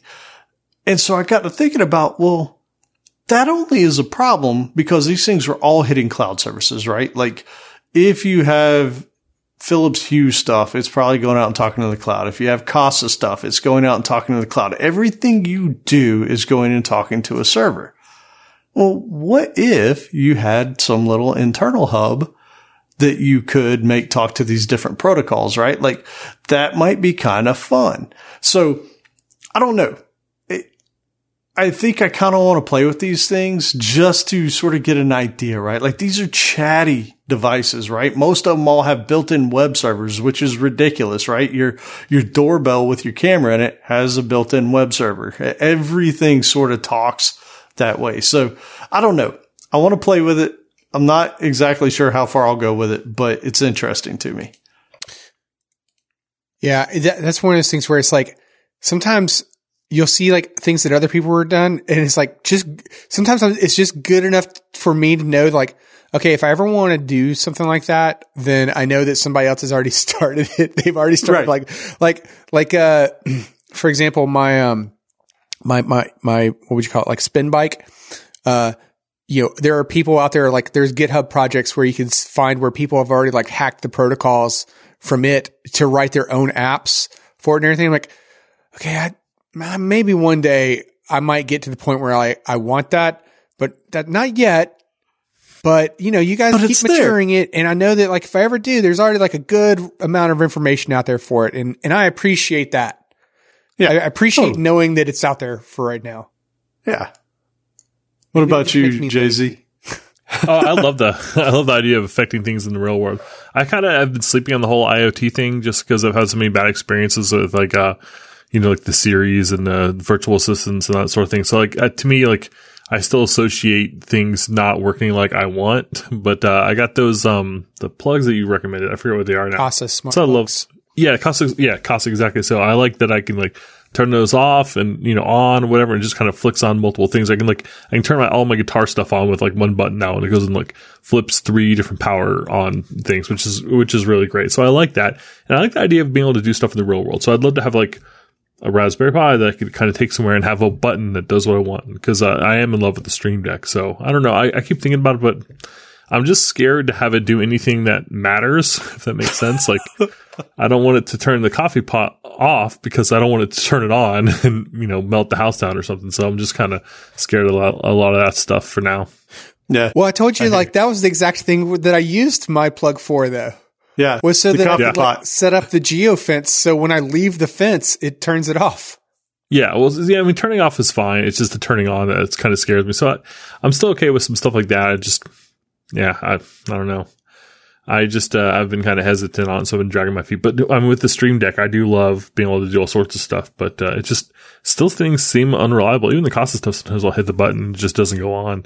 But it's you know it's one of those things like where I can wait until it, it comes on, and it it seems to be like an if this then that thing kind of thing where it's just slow and doesn't quite do what I want. But um, yeah, I, I, I don't know. I, just, I still don't kind of trust it, but I do. I really want a Kubernetes cluster running on multiple Pis, and I can't figure out an excuse to do that yet. But I'm I'm still looking. Okay, so total total derailment again here. Er, Sorry, but uh, so specific to the IoT stuff, like number one is I have been. I know Joe, you've already built one of these, and I've totally been considering it and looking into it, but building a Pi-hole. And what made me think of that is when you mentioned like running Kubernetes on multiple uh, Raspberry Pis. But yeah, I- I've totally been considering building a Pi-hole. Plus, it just sounds like a fun little project, you know, and you get to play with some cool hardware and then like, oh, hey, benefit, like, you know, you, you get to surf the web a little faster. Hey, So if you had hung out in the gear channel with Micro G, he actually posted something at one point that was a rack. It was like a Kubernetes rack for Pis that you could have like this super computing little rig for, for, um, networked Pis. Anyway, go ahead. Sorry. Oh, that sounds cool. Um, yeah, I mean, yeah, I, I, I definitely this year have not been on Slack, uh, that much. And it's, I'm feeling it. I don't, I, you know, like I'm sure maybe, you know, I was never like the, the chattiest person on there ever. So, you know, maybe nobody's noticed, but like I'm definitely feeling like I'm not, uh, not on there and I'm definitely missing it. But, um, I digress. So going back to the IoT things. So we were talking about like the the Kasa smart switches and stuff and smart plugs last time. Um, like in the a couple episodes back when we had the shopping spree episode. Well, buddy, have I got one for you. So check this out. Best Buy has the Kasa smart dimmer switches on sale. Normally 26 bucks. Now they're $18 and these are the dimmer switches. So pretty cool if you want to have a dimmer switch, you know, like anything on a dimmer switch and be to Wi-Fi control it. But now here's, here's the beauty that I, that I, I really like about the, um, the Kasa, uh, um, switches is that, and I think I might have mentioned this before, maybe not, but like, let's say that you want to have like exterior lights on your house and you want them to come on, right? you might think like, oh, fine, no, I'll just go get like a, you know, one of the Philips Hue bulbs and it'll be good, right? But then if you kind of think about it, I mean, like A, from a security point of view, like you're technically putting something outside, physically on the outside of your house that has network access inside to your house. So that's already kind of weird, but okay, whatever. I mean, like I'm totally, you know, that's coming from a paranoid kind of point of view and, and I get it. But, uh, better is that technically Philips doesn't, um, you know, how to say this? Like they, they, they don't certify their bulbs for exterior use. Mm. So, um, because of like heat and humidity and whatnot, like they don't. So, so if you put them outside, they will straight up tell you like, A, we're, we don't recommend you do it.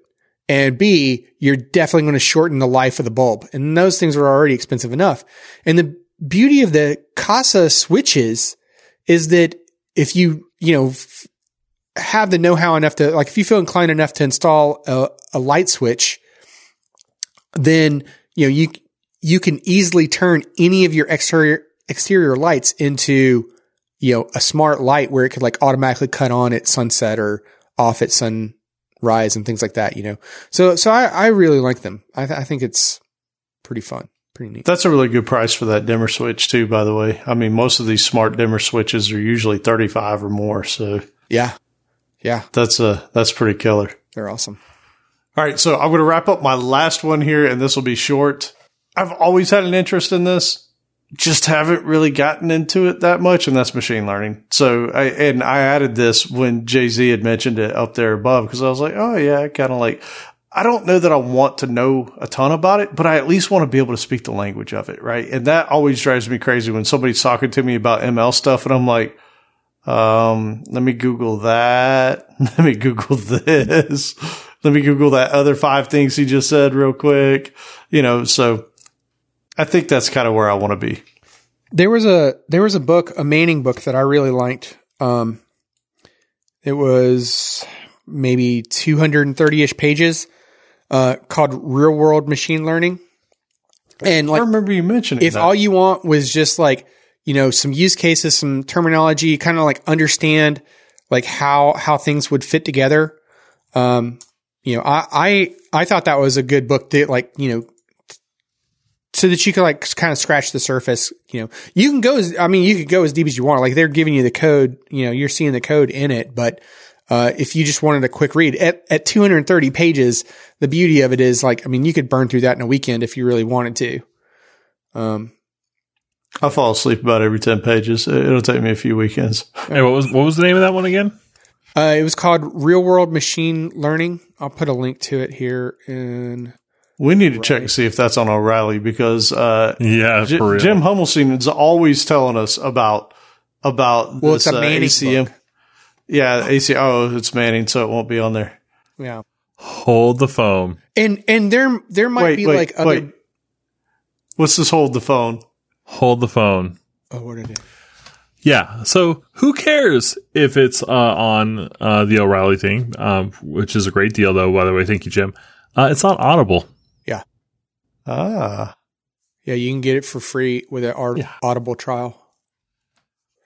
I am. Uh, I'm using one of my credits right now. I think I have like four more to use this year.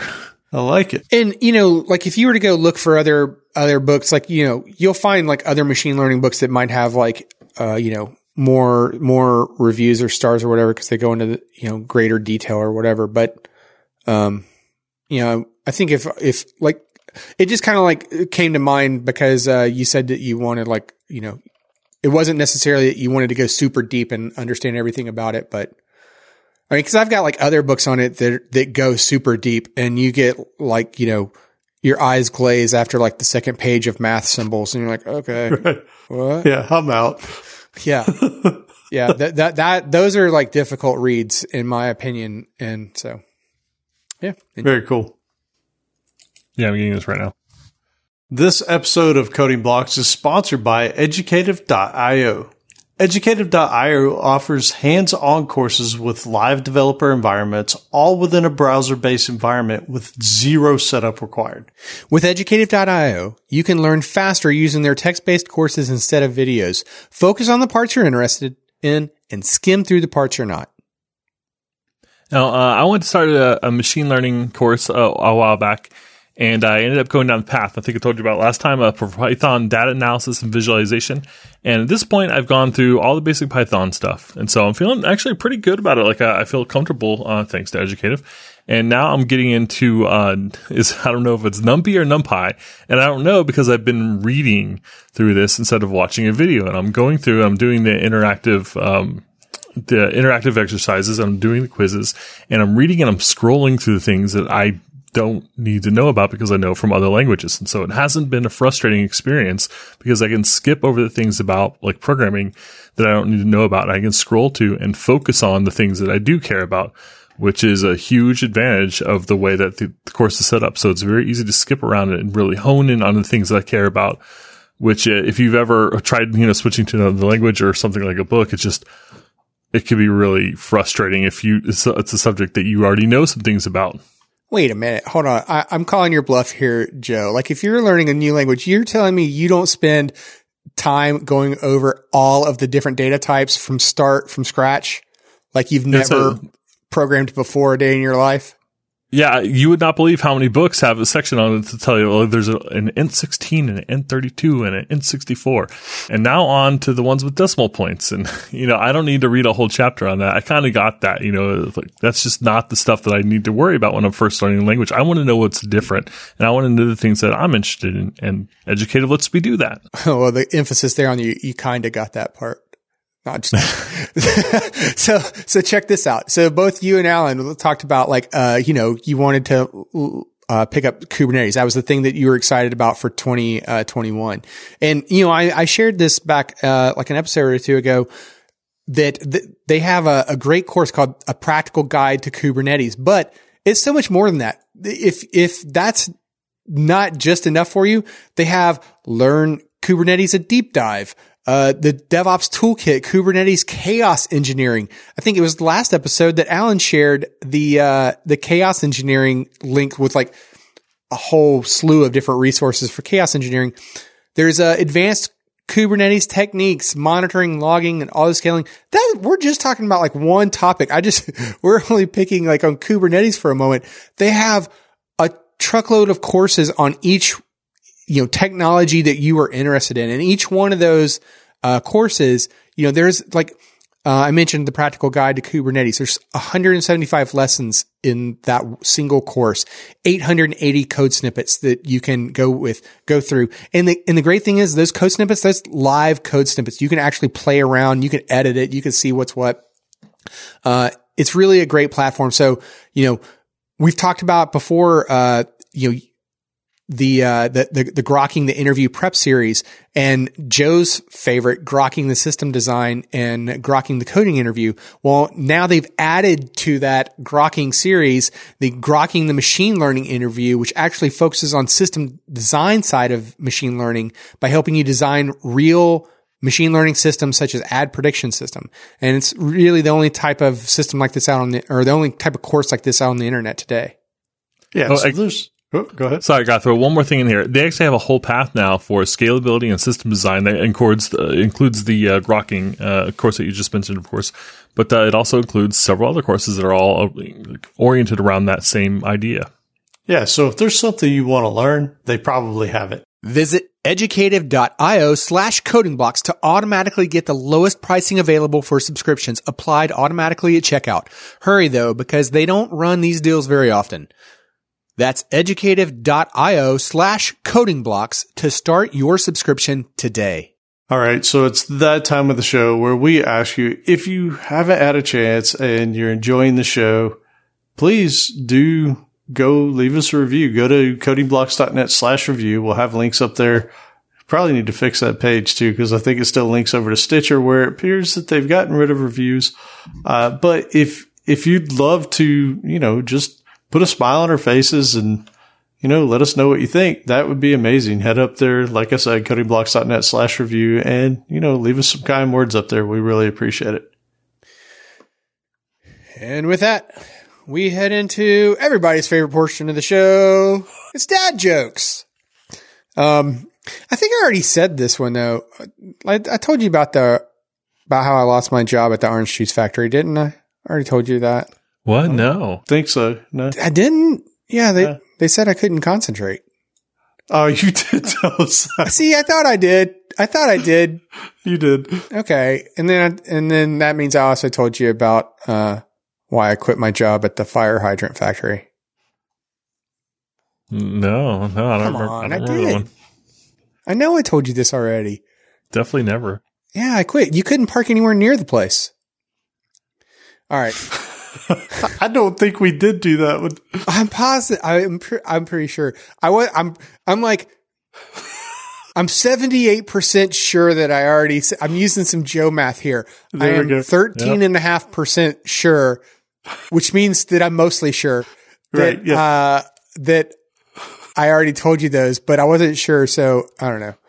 Uh. but since you're acting like I didn't, uh, whatever, math. All right. I've got more though. Uh, but, but for now, survey says, all right. So, uh, a few episodes back, we asked, Hey, how often do you change jobs? And your choices were job. Why would I do that when I can boss myself around? Or I don't wanna. Interviewing is awful. Or every three years, like the Stack Overflow survey tells me to. And lastly, about every five years after I've built up enough embarrassments. All right. So thanks to, uh, Tutco. I hope I'm pronouncing that right. Or that that's how that's supposed to be pronounced.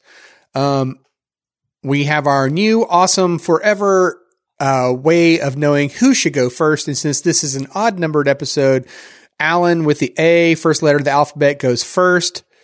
Alan, tell me what you think is the most popular choice and the percentage. By what percentage? I'm going to say I don't want to because interviewing is awful. I think people get massive anxiety when it comes to that kind of thing. And I'll go with 40% on that. 40%. Don't wanna. Uh, yeah, I'm gonna go with uh, forty percent. I don't want to. I, I just think that's right.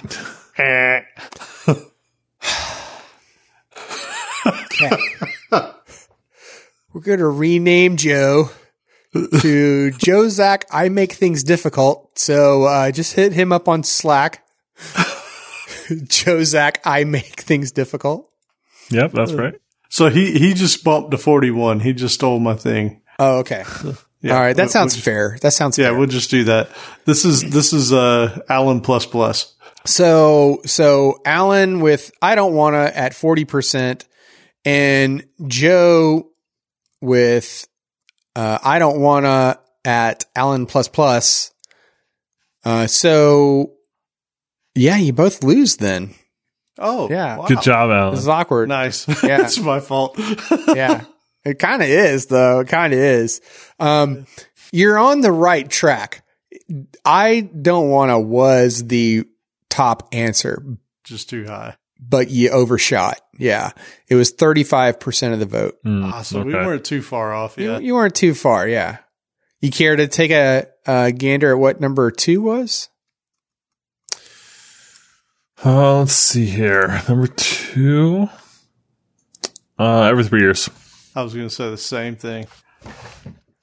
Uh, all right. Well, uh, you know, we won't find out because it's time for another joke. so, so no, I'm just kidding. Uh, yeah, it was every three years was the Yeah, I next one. figure I figure it's opposite ends of the spectrum, right? You're either somebody that never moves or you're constantly jumping. Um, well, they never. Well, yeah, yeah. I guess that would be the never moves was or the constantly jumping was every three years. Sure. Yep. All right, so I do have some more jokes though. Uh, so super good Dave gave me another some more. Um, but okay, so did you hear the one about bread and butter? No, No. you haven't heard this one. I tell you, but I, I don't want to spread it around.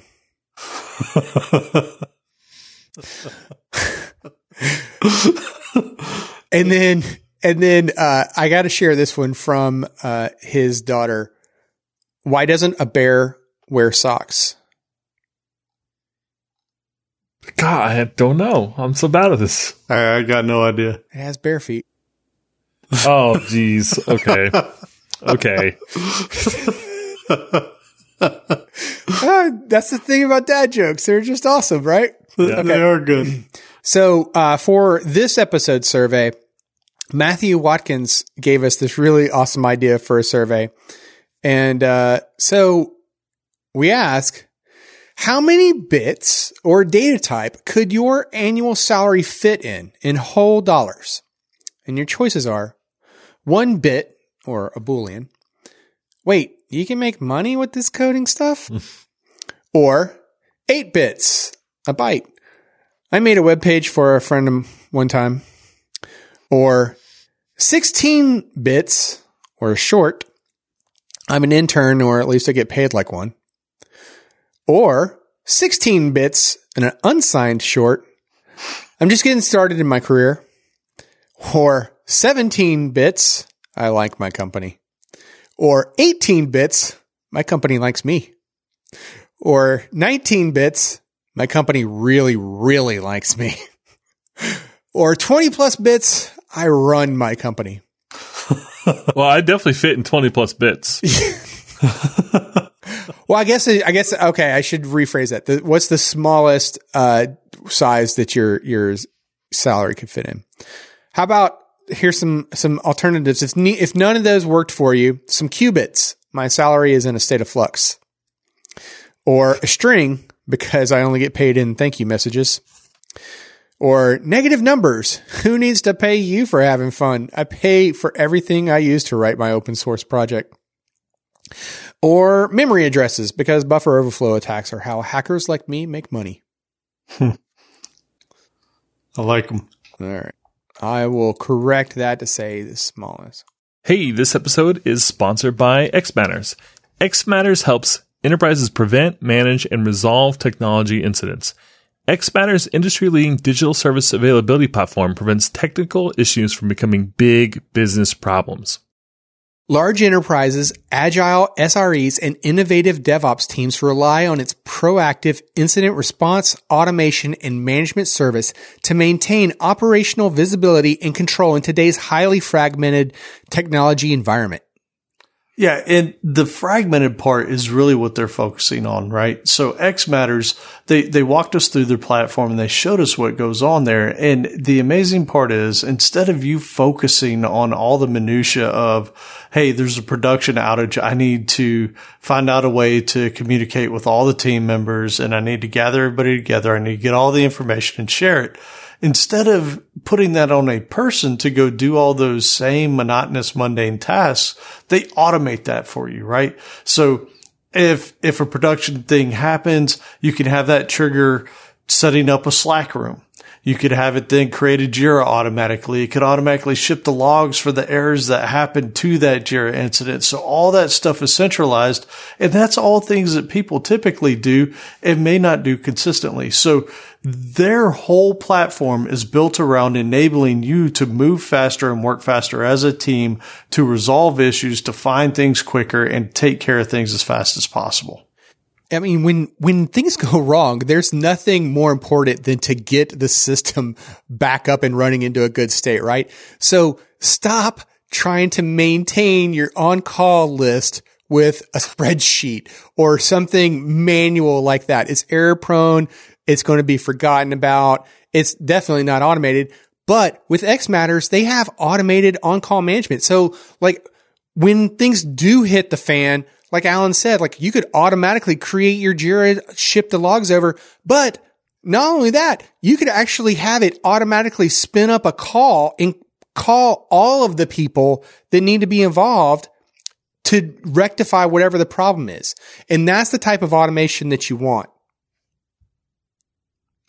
And uh, from IT to DevOps to emergency notifications, Everyone needs speed, automation, and reliability when things go wrong. So keep your digital services up and running today with xMatters. Learn more at xmatters.com. Again, that's xmatters.com. Okay, so I guess it's my turn. And, uh, you know, I kind of feel bamboozled here going last with this whole thing. Cause I mean, number one, like, I didn't think that it was, I guess I misunderstood like the topic I didn't necessarily think it was like the things that I'm supposed to be excited for for next year. So if I'm talking about the things that I'm excited for for next year, um, apparently there's a few vaccines in the work. so I'm pretty excited about those. I'm hoping that they're successful and they work. Uh, no. So I, I thought that we were supposed to be taking like the things that we want to learn, like the, what we were going to like focus our, our learning on. Um, so that's my bad. But also, here's where it sucks going last in this, uh, because I guess the three of us are, you know, similar minded. Maybe that's why we're friends because there's a lot of overlap here. So I'm like, oh, well, this sucks. So this is going to be quick. um, but yeah, I mean, top, top, top of the, the list for me is Kubernetes. Um, I want to go deep on Kubernetes. Now, when I say go deep on that, what I mean is like, um, like I feel pretty comfortable with Git, for example, right? Like that's a thing. And I'm like, yeah, I got it. Right. And, and like, I want to, I want to start making it a point to like get to, uh, a, a level where like, you know, people might come to you to ask questions you know, like, like about a particular subject, right? Like you're that, you're, you're deep enough on that subject that like, you know, people come to you with questions, right? And, and I, I, I want to like have that kind of understanding about it. I don't necessarily need all the questions, but I want the, I want to have that kind of understanding about it, right? And, but here's the thing. Like if we're just comparing like Git, you know, Kubernetes to Git, for example, um, Git is just like, you know, it's one wrapper around a whole bunch of tools, right? But Kubernetes is like one technology around like a whole bunch of things, right? So what does it mean to become, uh, you know, really deep in Kubernetes? Well, okay.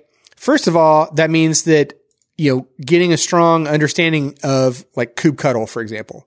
Which, by the way, like some of the things that I'm gonna say, like I feel like I'm I'm well already on my way on some of these, but um, a lot of it is maybe like an imposter syndrome or uh, you know, just modesty or whatever. Like there's still there's still some things where I'm like, okay, still so far behind, right? But but if you're going to even start with Kubernetes, then you know you have to start with kubectl, and there's still like a lot of things with that that I'm like, um, you know, I'm positive that there are things that I don't yet know, right? So it's that whole like you don't know what you don't know yet kind of thing. But then, I mean, like really Kubernetes by itself is kind of like, eh, I mean, you really, you're, you're really talking Helm. I mean, you know, at some point you're like, uh, you know, if you really want to take the, the power of Kubernetes, then you're like really got to like deep dive into Helm as well. But, ugh, if you're going to do a Helm, then it's like, okay, what, why does this one have a dash in front of it? And what is, why, why are these like this? Like why, what does this indentation here mean? Because it's all in YAML. So you really got to have a deep understanding of YAML as well. So I've only like scratched the surface of like, here's a couple things we didn't even talk about, like th- all the level of, uh, you know, detail that you might have related to like the Docker images that Kubernetes is orchestrating, right? Like there's a whole bunch there that you can talk about, you know, so I'm not even thinking of, you know, like I want to have like much stronger understandings of like, uh, jobs in Kubernetes, like cron like jobs in Kubernetes, services, like, you know, all the, all the like, not just like pods and nodes. I want, I want to like have the whole umbrella. I want to, I want to, I want to have the whole thing. And, you know, I have been trying to talk, uh, you know, the, the listeners are going to take my side here. I'm, I'm talking to them. I'm not talking to you guys because um, I've been trying to, you guys can help me. I've been trying to get Alan and Joe on board with this idea of doing a super deep dive, uh, series on Kubernetes. And, uh, if you love that idea, then I think you should definitely hit them up. You can find Joe on Slack at Joe Zack. Uh, I m- make things, what did I say? Difficult? Difficult. Um, yeah. And, uh, you know, and then you can find Alan there too. He just has a boring name like at Alan or something. Yeah, yeah. but yeah, but no, I, I do like, I, I did, I did like a little, you know, behind the scenes, uh, you know, how the sausage is made kind of thing. Like I did hit, hit, uh, the guys up, you know, Joe and Alan up about this, about like, uh, this idea of like, hey, what if we did a, uh, you know, you know, uh, not a long series of of episodes, but you know, like a couple, um, where we could like break up Kubernetes into like some of the main core components. Like, you know, you can't start a conversation like that without talking about nodes and pods, but, but eventually you would get into some of the other aspects, you know, services, jobs or whatever, or stateful sets. Well, I guess you kind of have to do all that before you get to jobs and, and services, but whatever. The point is, is like, you know, take, take a handful of, of the different topics and, and get into it. And, and I think that like selfishly, part of the reason why I want to do that is because it is, you know, the thing that I was already kind of excited before you asked to do this episode. Then, um, I think that by kind of similar to what you said before, Alan, was that, you know, by doing it for the show, like I think that it would like help. It would, it gives us an excuse to, to, to dive into things that we might not otherwise have a reason to, you know, that, um, I mean, there's a lot of things about just making this show that like, you know, kind of get us to look at technologies or algorithms or patterns or whatever, whatever it might be that, you know, you could very easily go by in your career and make good money. Make, you know, I'm not saying you could like make good money without caring, right? But, but, you know, we kind of get forced, we kind of force it upon ourselves, right? Uh, you know, the, the show forces us to like learn things and step out of our comfort zone. So, um, yeah, like hit, hit those guys up on Slack and convince them that, uh, to do the, the Kubernetes deep dive. I just don't want to talk about something I already know everything about. Oh yeah. Well, You know what. I'm saying? Yeah, yeah. now, I mean, like Joe, you you brought an interesting thing to it because I didn't even consider the Kubernetes application developer um, certification. I mean that that's interesting. Like, I'm kind of I don't know. Like, I'm I'm on the fence because, uh, like, well, we've talked about certifications before in the past, and like sometimes like some of them are so fluff. This is like whatever. uh, Oh, it's not. you know, I, that one might not be. I'm not saying that that one is fluff. Don't don't don't take that the wrong way. Um, I just I don't know. I hadn't considered it. I guess is, is the real takeaway until uh, you mentioned it. Um, and then and then you know it is kind of funny though because when you talk about uh, the Kubernetes, the certified Kubernetes application developer, and then it, there was that ap- episode that we did earlier this year where the title was like, "Is Kubernetes programming?" Heck yeah. and I, I guess their answer is yes. Um, yeah. So I want to, I want that. That's like, and also too, in my misunderstanding of this topic, like I thought we were just doing the one thing. So like I am like super not as organized then as what you guys had because I was just like the one thing, like the one and done. Uh, but it did make me think that like you know as you were talking like if I had to pick a number two thing, it would definitely be Kotlin. Um, hmm. because I feel like there's a, there would be a lot of value, especially in my day job.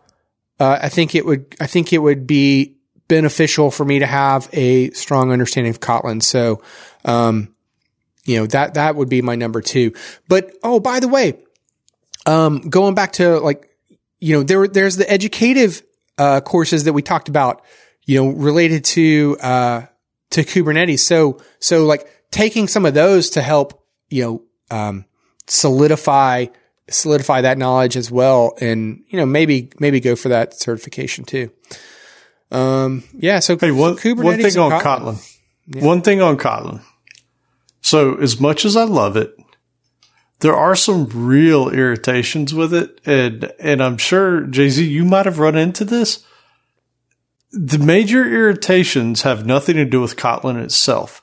It's when you start trying to mix Kotlin with regular Java because you're forced to, right? Like, so for instance, we've done some B maps and the type system between Kotlin and Java don't jive exactly well. And so you run into really weird problems that have you chasing your tail for a while because a string isn't a string or a long isn't a long or, or whatever the case may be, right? So the Java type doesn't match the Kotlin type and they don't marshal perfectly across. And you literally can spend hours and days trying to figure out why in the world your number isn't working like the number should be. Um, and, and it mostly happens due to the fact that like when you're dealing with things like Beam, you're dealing with serialization between different um, mediums, right? Like you, you, might be serializing into an Avro format back out of it. And those are typically written to your Java types. And again, those don't mesh well or perfectly with the Kotlin ones. And so those kind of irritations really stink, but Kotlin as a whole is just so pretty. Once you can understand what you're looking at, it's really pretty. Yeah, that's the, um, that's where like I need to take a redo, a step back with Kotlin because, um, so, uh, you know, a, fr- a friend of ours, uh, you know, that we've talked about before, Ryan, um, he created a, a, what was it, like a, a Beam Kotlin course, I think it was a Beam course for Kotlin beginners or something like that. Like, I forget exactly what it was called, but, um, I think that like part of the problem that I had was that, that it was trying to do things, specific to, or it might not even been Beam. It might have been, uh, was it Beam or was it just uh, Kafka Streams? It was Beam. Um, okay. But, but it was like you're trying to like learn two things at the same time, Beam and Kotlin. And the problem that I had was that like the documentation for Beam was not Kotlin friendly at all. And so they would just give you like here straight up, like, you know, Java examples or whatever. And then try to, I'm trying to translate that to Kotlin and it just wasn't going well at all. And there's supposed to be, uh, we, I mean, we've actually talked about this, I believe, as a tip of the week on, um, on the, on a previous episode where in IntelliJ, you can copy and paste, you could copy Java and into your file. And if it's a, if the file is recognized, if the file is a .kt file, IntelliJ would recognize it and it would go ahead and and um, convert the Java into Kotlin friendly code. But I guess on my environment, you know, even though I was using IntelliJ, uh, you know, Ultimate Edition, it wasn't working. So like I would, that was where I was getting like super frustrated trying to go through the course, um, that, that he had created because it was like, I'm trying, you know, I, I'm getting lost. I'm getting hung up just in like the tooling behind it. So that's why I'm kind of thinking like, okay, I think I'm going to go, I'm going to give Kotlin another go, but I'm going to like take Beam out of the equation. I'm not going to try to confuse, like, let me just focus on the one thing and, and cause then it's like what Joe was saying earlier with like learning a new language. Then it's like, uh, you know, you could just focus on like, okay, I get it now. I get it. I understand the syntax. I get it now. It makes sense. But before it was like, I was trying to do, you know, the two things at the same time. And it was like, okay, I don't know if this problem that I'm running into, is that a beam problem or is that, is that a Kotlin problem or did I like, where, where, which one did I mess up? Cause I messed up one of them. And, and Beam's complicated enough on its own, right? Like, so yeah, it's definitely worth taking in a smaller, isolated way to, Yeah. to get familiar with Kotlin. And it, it really is an enjoyable language. Yeah, and and JetBrains, they, I mean, they themselves have some great, you know, resources out there for it. So, uh, you know, yeah, that shouldn't be that shouldn't be too hard. But Kubernetes is first, the Kotlin second. I will say too, uh, any problems that you run into in Kotlin are worth it. Ooh. Any blanket Any, statement, true. It's so good, It's so good. I like your confidence. Everything else is a trifle. Yeah, I'm not confident about many things, but Kotlin, it's pretty good. Yeah, it, it is good. Huh. Um. Yeah. So, yeah. That those are my boring ones. Um. Yeah. I think they were boring. They were all really good. Like, I think, uh, I think that's legit. Yeah. Yeah, I want all of that. That's good. so yeah, we'll have uh we'll have plenty of links uh you know to the internet in the resources we like section. And uh yeah, you know, just like pretend we we are uh AOL and just search for the keyword uh episode 147 and you know, then you can find all the links that we've talked about here. you know there's got to be somebody that's listening to the show like keyword. Uh-huh. What is he talking about? Yeah. What is that? No, I thought you said there's somebody listening to this episode that actually knows what that is. Oh. well, there's that too. Yeah. All right, and with that Keyword vacation. We head into Alan's favorite portion of the show. It's the tip of the week. Oh, hey, I'm the first tip. I was uh, sorry. I was. I got so Alan uh, convinced me to hook up this beautiful camera. I was just looking at myself. What's up, you beautiful thing? Oh, right. that's amazing. Oh, which section are we on now?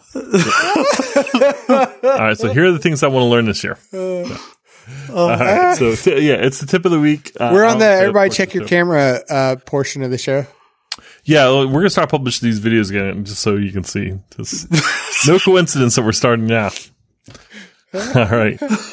So uh, I actually have two tips, one of which uh, came up during the show.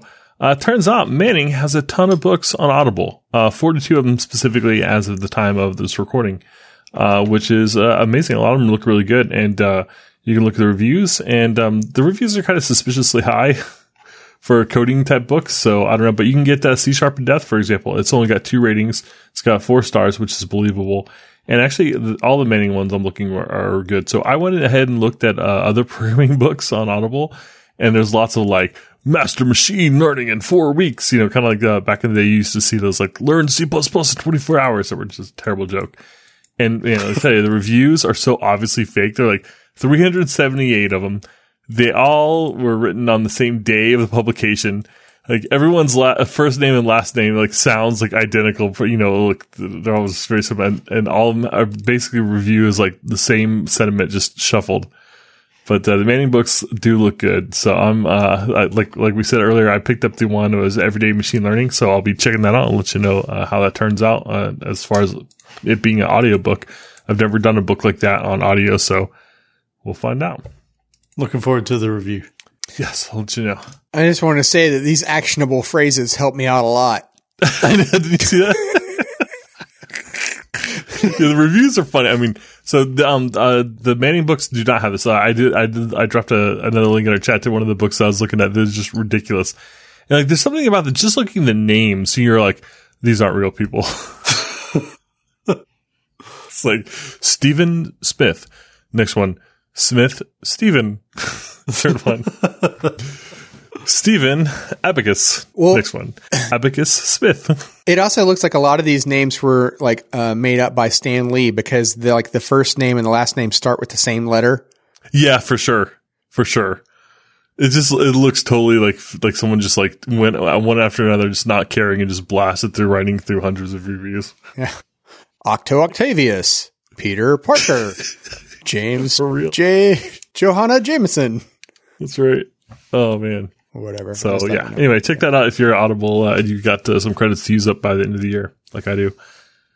All right. So here's the second one. So I used to say that you should keep a list of the three companies in your area that you would want to work for if you got fired today. And the reason uh, like that is because it gives you something to go after. So like you can look at the kinds of problems they solve, the kind of technologies that they use, and just start kind of focusing on that stuff. So if you know the worst thing happens, or you just decide it's time to jump, then you uh, have a good basis to go and explore that.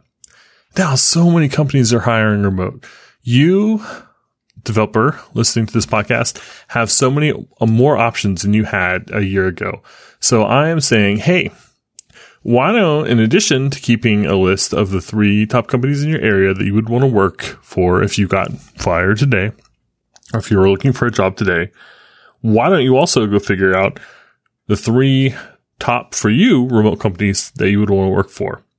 And if you don't know any, uh, we've got an article here that we'll, we'll link to, but um, some ones that uh, are pretty good, like GitHub, um, Mozilla, uh, Elasticsearch, Confluent, uh, Microsoft, Facebook. I mean, like uh, there, that's not the ones listed in the article, but there's just some companies I know that are hiring remotely right now. And so if those are companies that you're interested in, I highly recommend checking it out and kind of tailing your resume and side projects and things that you are kind of listening to in podcasts and you know YouTube videos and whatever in, in order to to go get the job you want. So I it always bugs me when people uh you know get look go or, or start looking for jobs something bad happens at work and they are looking at the jobs that are available.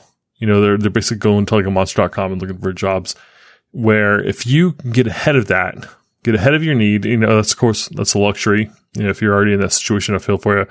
But if you're at a job right now, there is no better time than to go out and figure out who you want to work for so that you're not beholden to what's available at the time you're looking. Because how much does it suck that so much of job transfers happen when you get fed up with your current job and it has little to do with where you want to go next. I would much rather, if you have a comfortable position now, that you spend the time now when you're comfortable to figure out where you want to go with your career and going at it from that angle.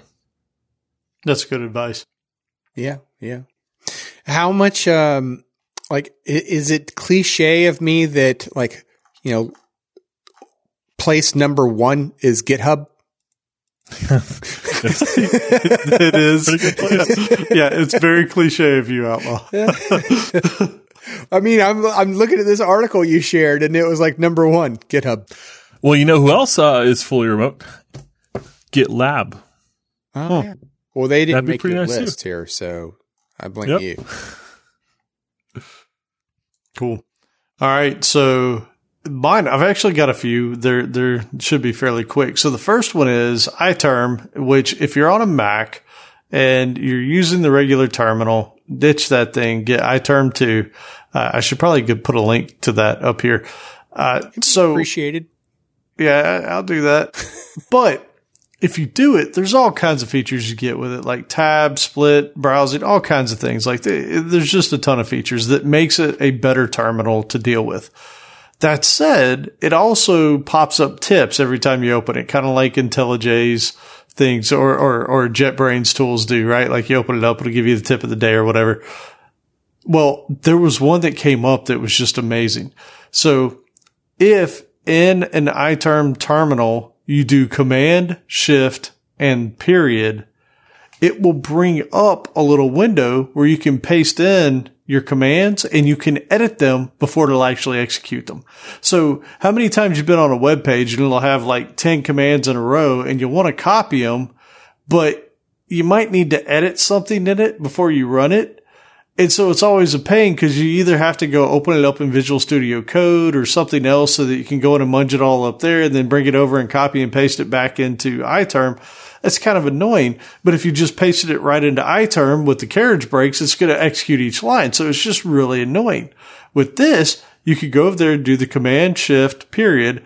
It'll bring up that window, paste in your stuff, edit it right there, then hit run and it'll execute them for you in line. So it kind of skips that step of having to go into an external editor, which I absolutely love. So I've been using that a little bit lately. And uh, if you followed any of the security related uh, information re- regarding just copy and pasting from a web page, then you really don't want to like immediately take it into a uh, a console where it'll run. Have you have you heard about some of those tricks where it's like, No.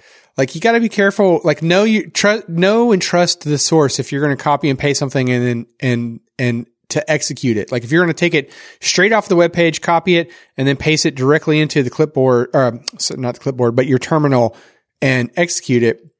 There have been some sites where they'll have like text that isn't displayed because it's super easy to do with CSS, right? Just change the color of the font or something, or and or the size. Or the size. Yeah. Yeah, so so you would copy and paste uh, a, a group of text and not realize that you got some malicious commands also, and you know you paste it in, and depending on the that sometimes there's already a new line that you're pasting in, so it would execute Ah. before you even had a chance to see anything, see what had happened, and you know you might have like reverse uh, reverse tunnel to shell back, you know, whatever, Jeez, man.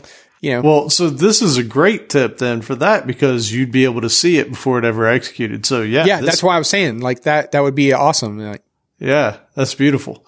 So definitely check that thing out. I will get a link in there to iTerm too as well. And then the next ones. All right. So we just did the shopping episode, which we all love. Like that's a lot of fun. Joe always goes off and does something random that we can't expect. And then me and Outlaw go crazy buying stuff, right? Uh, virtually buying things. wait, So- virtually. Virtually. Okay. Well, maybe we, maybe we've made some of these things too late reality. to cancel the order on that scorpion chair. Hold on. I you, my Bitcoin are doing fantastic. That cheese uh, setup I got, man. Wait, My wait. Bitcoins, they're up to 20k again, man. And I'm, let me I'm rolling in. Not How about cheese that? How about that? That No. man, Bitcoin. If you ever wanted something that would give you anxiety in life, that's definitely one of those things. Which one's honestly doing better though, the cheese dust or the Bitcoin? I think the cheese dust. Yeah, I have a lot more fun with the cheese dust. It's got to be the Sure. no. It has to be the Bitcoin because the cheese dust is gone. Oh, that's right. That's right. Oh man, that stuff sticks around forever. It's, Oh. it's kind of like uh, uh, energy. You know, it can never be really created or destroyed. It just Like matter. Yeah. It's Yeah. dark matter. yeah, it ends up uh, under your fingernails and in the couch for uh, years, years and years. that's awesome. All right. So all the other ones. So this is something that I accidentally stumbled on the other day, and I don't know why I never thought of it. All right. So you're on Amazon. As you, you you get ready to buy you get ready to buy a product as you do, right? How do you know that's the best product? Like you guys ever remember those days where eBay was just you knew that was where you're getting the best price, and then one day you realized that you weren't even getting close to the best price, right? And I'm pretty sure that Amazon is that same world now, right? Like you go there because you got your payment set up. It's really easy to do, whatever, right? So Capital One has a Chrome extension that's actually really good. If you install the Chrome ins- extension, you'll have to, you know, sign up, put up, put, put your email or whatever up there. You can fake, fake an email if you want. Eh, I, I mentioned the Mozilla way of doing that previously. But go in and put that thing in when you go to a page, and it doesn't just have to be Amazon. It could be, it could be any number of sites, Walmart.com, Amazon, Home Depot, right? Pick your place. You go up there and on Amazon, the integration is really nice. You find a product on the page right there next to the price. It'll actually have like a little thing saying, yeah, this is like a really good price for this product. Or it might say you can save $10 right now.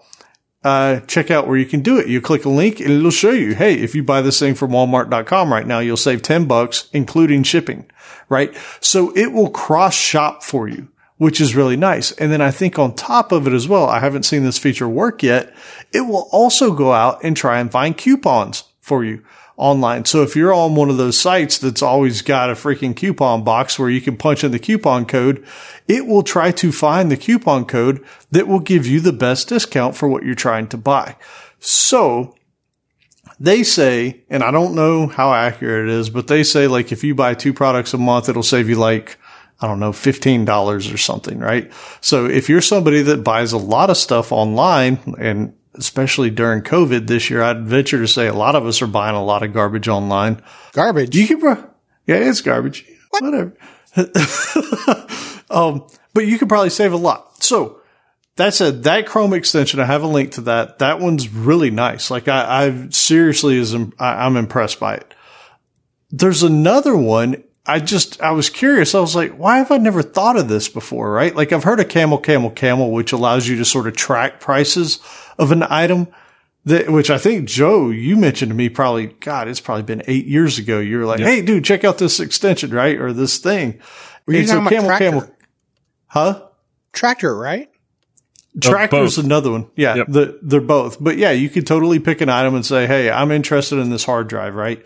Notify me when it drops $15 or something. And, you know, you'll get these notifications. Well, so there's another one. I went to the categories under the Chrome extensions for shopping and the very first one is called honey. So if you look at that one, it looks to do something similar to Capital One, but I don't think it's as good, which is ironic because it has way more downloads and reviews than what the Capital One one does. But it looks like it's more similar to Camel, Camel, Camel, where it's watching the Amazon price and it's not cross shopping a bunch of different sites. I think it does somewhat, but it, it, it didn't seem to be as, as well integrated as what the Capital One one is. So at any rate, check those out. If you want to save some money during the holidays, this is probably a really good way to find out if you're getting a good deal and all that kind of stuff. Oh, golly. So, I- I- all right. I'm going to give you one more tip. I'm going to throw this one in for free. I put it in the notes. So here's another one. One of the reasons. You know, you don't get why- paid by the tip of the week, Alan. I apologize. I apologize. I'm trying to save you guys money and I'm also trying to keep you safe online shopping. So this is something that I actually, I think I might have, I don't know if Outlaw and, and Jay-Z knew about this or not. So while we might have complained about PayPal in the past, I use PayPal a lot. At, so we complained about it from a developer standpoint. But I use it a lot because it allows me not put my credit card information in on a bunch of different sites online, right? I don't want to put my credit card in because eventually it's going to get hacked somewhere and then I'm going to have to go through a whole bunch of garbage to replace my credit card and, and all that kind of stuff, right? Like I don't like dealing with that. So here is a beautiful tip. If there's a website out there that takes credit cards, which most of them do, right? Uh, I don't know how you're going to pay elsewise in most cases. Apple Pay. Apple Pay could be one. But if they don't take PayPal, but you don't want to put your credit card up there, PayPal has a feature called PayPal Key. If you have a PayPal account, you can log into it and you can set up this PayPal key, which is essentially a virtual credit card. So what it does is it gives you a credit card number that is a MasterCard number with an expiration and a security code. You can then take that, go back to the site where you wanted to buy something from, put in that virtual credit card number, and that will hit your PayPal account. So again, you're not having to expose your real credit card numbers anywhere. This is one that's tied to your PayPal account. And if that thing ever has a problem, you can go trash that thing, right? So it's a great way to be able to shop on some of these sites that maybe you wouldn't have gone to previously because you didn't want to put your information in there. You can go do that, do it more securely and not have to bring your real stuff to go. So all those, Joe, you kind of, you kind of doing your nose out. You like it. You, you hate it. You what? I was falling asleep. Sorry, what? That's good. Well, I, I can uh, I can do you one better on that um, PayPal uh, Okay. uh, thing. I, i if you like this idea, um, have you heard of Privacy.com?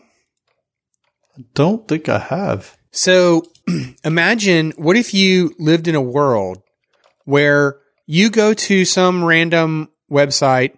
Uh, so you go to joebob.com and you want to buy a new uh, seat for your tractor. And you're like, well, yeah, but I don't know joebob.com very well. And I don't want to give him all my information. Well, with privacy.com, if you sign up for their service, you can create a credit card specific to them that can only be used at joebob.com or whatever I said. Um, and so you can basically create like one time use credit cards Oh, I love it. and they have a, like a free tier that you could do it, um, which, you know, might be, might be sufficient enough. But the cool thing about those credit cards is that some of those credit cards can be, you can make them single use, but you could also like lock them to a specific merchant or you could do like your like, Spotify payments, right? Like Okay, if you got Spotify, That's a great one. You could say Yeah. like, what, what's what's a Spotify, uh, uh, like eight dollars subscription or whatever. Let's say let's say you want to like yeah, limit it to uh no more than than ten dollars. You're like, okay, if it goes up a buck, I'm fine, right? Eh, you could you could you could say like, hey, this card is only for good for this merchant at for this amount, and if they ever try to charge you any more, then they would fail. Or then if you're like, hey, you know what, I don't want to use that service anymore. And I'm too lazy to figure out like how to unsubscribe. So I'm just going to like shut that card down. And then the problem just goes away on its own dude, And- I love that. you can like obfuscate you can actually obfuscate like your personal information too like if if you don't want them to actually know your name right like you could you could hide all that there there's other details. I don't i don't know how you would hide it in the case of an address if you had wanted to have something shipped. Uh, that probably wouldn't work out as well. But you know for a lot of like online services like your spotify for example uh you know they don't need to actually know your real name and address. And so using privacy.com you could like fake all that as well. So you could be like billy bob at 123 street you know anywhere usa and you know here's here's your one time use credit card that's only good at spotify and only good for a certain dollar amount Dude, I think it might be even so. That's amazing. I'm looking at the page now. I, I pasted the link under your tips of the week here, but it's even better. So you can set spend limits. So I know you saying. talked about your kids, right? Oh, that's like, cool. yeah that's Yeah, what i was so- saying like you could say like you could only spend up to $10 a month on spotify Yeah, yeah. That's so. So if your kids are in college, right? You say, "Hey, I'm going to give you, you know, Oh. hundred dollars a month for, you know, Yeah, yeah, you're right. The- okay, so so another way of saying that is like that that spend limit doesn't have to be specific to a to Right. a given vendor. You could just make it like, hey, I, you could give like you know uh, your mom a credit card and be like, hey, mom, like you can use Right. this as much as you want.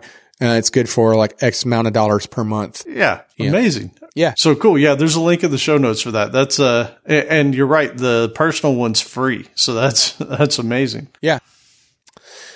Um, okay.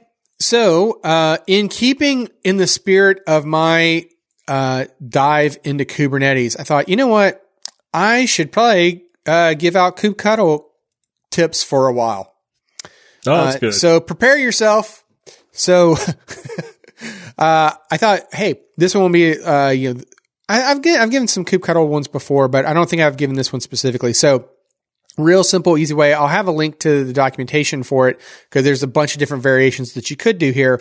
But the idea is, let's say that you have a service spun up to front like your web server or you know your database server or whatever, and uh, you want to access that thing, and you know locally on your your computer to um, uh, you know investigate it or play around with it or whatever. You know, uh, maybe you don't have like a public facing. Um, maybe a web server wasn't such a good idea because you'd probably already have a public facing. Uh, uh, IP address for that. But let's say that you didn't. So like go back to your database and you wanted it to be um, specific to your cl- to your Kubernetes cluster, but you need to get access into it because maybe you want to run some queries, see some state of what's going on or whatever. So you could easily uh, gain access to that by forwarding that service to a port locally, and you don't have to. Uh, you could take the shortcuts and use the syntax where you say kubectl port dash forward service slash whatever the name of the service is, and then your port colon their port. And uh, like I said, that that's just one example. There's there's other examples on how you could port forward things like if it wasn't a service, but maybe it was a, a replica set or a deployment or whatever it is. Um, you know, you could you could specify that, and and I actually put the shortcut uh, name in there because with a lot of kubectl commands, you can you know instead of typing out service, you can type in svc or uh, you know things like that. So you can you can shortcut um, you know some some of that uh, the that part of the commands too. So You know, it always bothered me. You cannot uh, port forward uh, by a label, so you can't say like kubectl port forward dash L and give it some sort of filter, even if you know there's only one. Like that's something I always wish I could do. But it I- makes know, sense, It's one of those things where, yeah, it's it's really Because- not set up because- that, you know. because the assumption is is that with that when you use the label uh, filter, you know, on your command, that you're getting back more than the one thing. So like, how would it know like what thing to Yeah. forward to? Like if if you got back multiple things, then it's like okay, um, if you did like dash L, you know, app equal web. Right, like because you wanted all your web instances to come back, for example, maybe that had like a, a, a app equal equal web label on it. Then Yeah. you know, if you got back like three of those things and you tr- wanted to port forward to that, which one is, which one of those three is it going to port forward to? So, I, I mean, you can kind of understand where it would be, um, weird. So Yeah, and if you only have one of it, what's the point of really putting a label on it? But uh, yeah, I mean, so like there- put a ring there's different reasons why you might want to use a the song goes. uh, the, the, you could you could imagine reasons for why you would want to do that, but uh, yeah, I just thought it was always kind of weird. It's like, oh man, I know there's only one. This is like a cute label that I know, and uh, I can't get there. But, but okay. So you were saying like, Hey, why would you put a label on it if you only have the one thing? But maybe this should be like another like uh, best practices kind of hint though, because like I really think that you should put the label on it, even if you are going to only have the one thing, because you might not have the one thing tomorrow. You might have more of than one of it. And so it's just easier to like, you know, do things by label. And plus you don't have to worry about like, oh, I want to describe this thing. And if, i let's say you only had the one, if you wanted to go by port, by label name, you don't have to know like the specific pod, you know, random character that got added to the end of it, you know? Well, e- even taking it a step further, and this is getting way far in the weeds, though.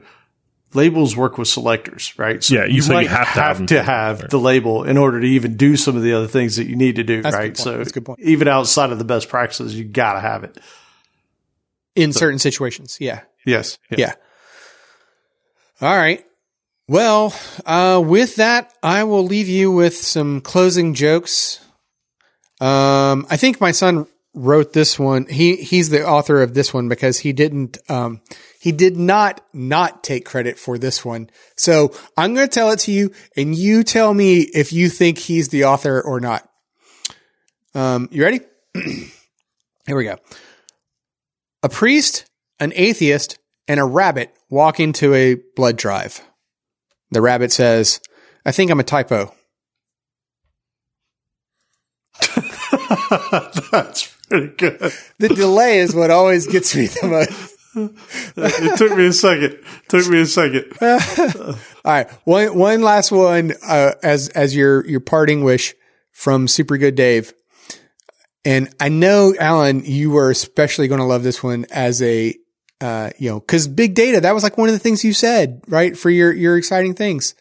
Um, which I don't think, by the way, hey, can we call shenanigans on that? Is it too late to call shenanigans on that, Joe? For, for Alan to claim that like the thing he's excited about for 2021 is big data when that's the thing he said he's been excited about for like the last, I, I don't know, how many years have we known Alan? That's all he's ever been excited about, but whatever. I'm still excited about basketball, right? Okay, It's so- happening so- I was five. yeah, that's true. That's true. So true. that's always the same things. Uh, but, but, uh, here you go. A new database query walks into a bar. The server says, sorry, cash only. Awful. I love it. I like it. All right. So, hey, if you have some dad jokes and you're like, oh, I should share these awful things with the world, uh, yeah, hit me up. However, you need to find me uh, on Slack. You know, you can find me at Michael or on Twitter, uh, you know, or wherever. Find me. You can find me. That's probably good enough, right? Uh, I know who you are. Come on. Do I know? find you. Do oh oh that's what you mean. I was like, uh, where's this going? this is awkward. Yeah. So Uh, with that, subscribe to us on uh, iTunes, Spotify, Stitcher, wherever you like to find your podcast apps. Uh, you know, find your podcast. And if you can't find us there, let us know, and we will be sure to correct that problem. And uh, yeah, you know, Alan's going to go and update the the link to remove the Stitcher stuff, but you know, you can find the helpful link for reviews at uh, dub www.codingblocks.net slash review. Hey, and while you're up there at codingblocks.net, you can check out our show notes, which are amazing, our examples, discussions, and more. And make sure you comment on this, right? Leave some thoughts. I'm sure we threw some questions up here, so throw your thoughts up there. Oh, oh, and send your your questions, feedbacks, and rants, especially rants. Go to Slack. Very nice. And uh, hey, make sure to follow us on Twitter at CodingBlocks or head over to CodingBlocks.net and find all our shows with the links at the top of the page. I feel like we just said that. I give up.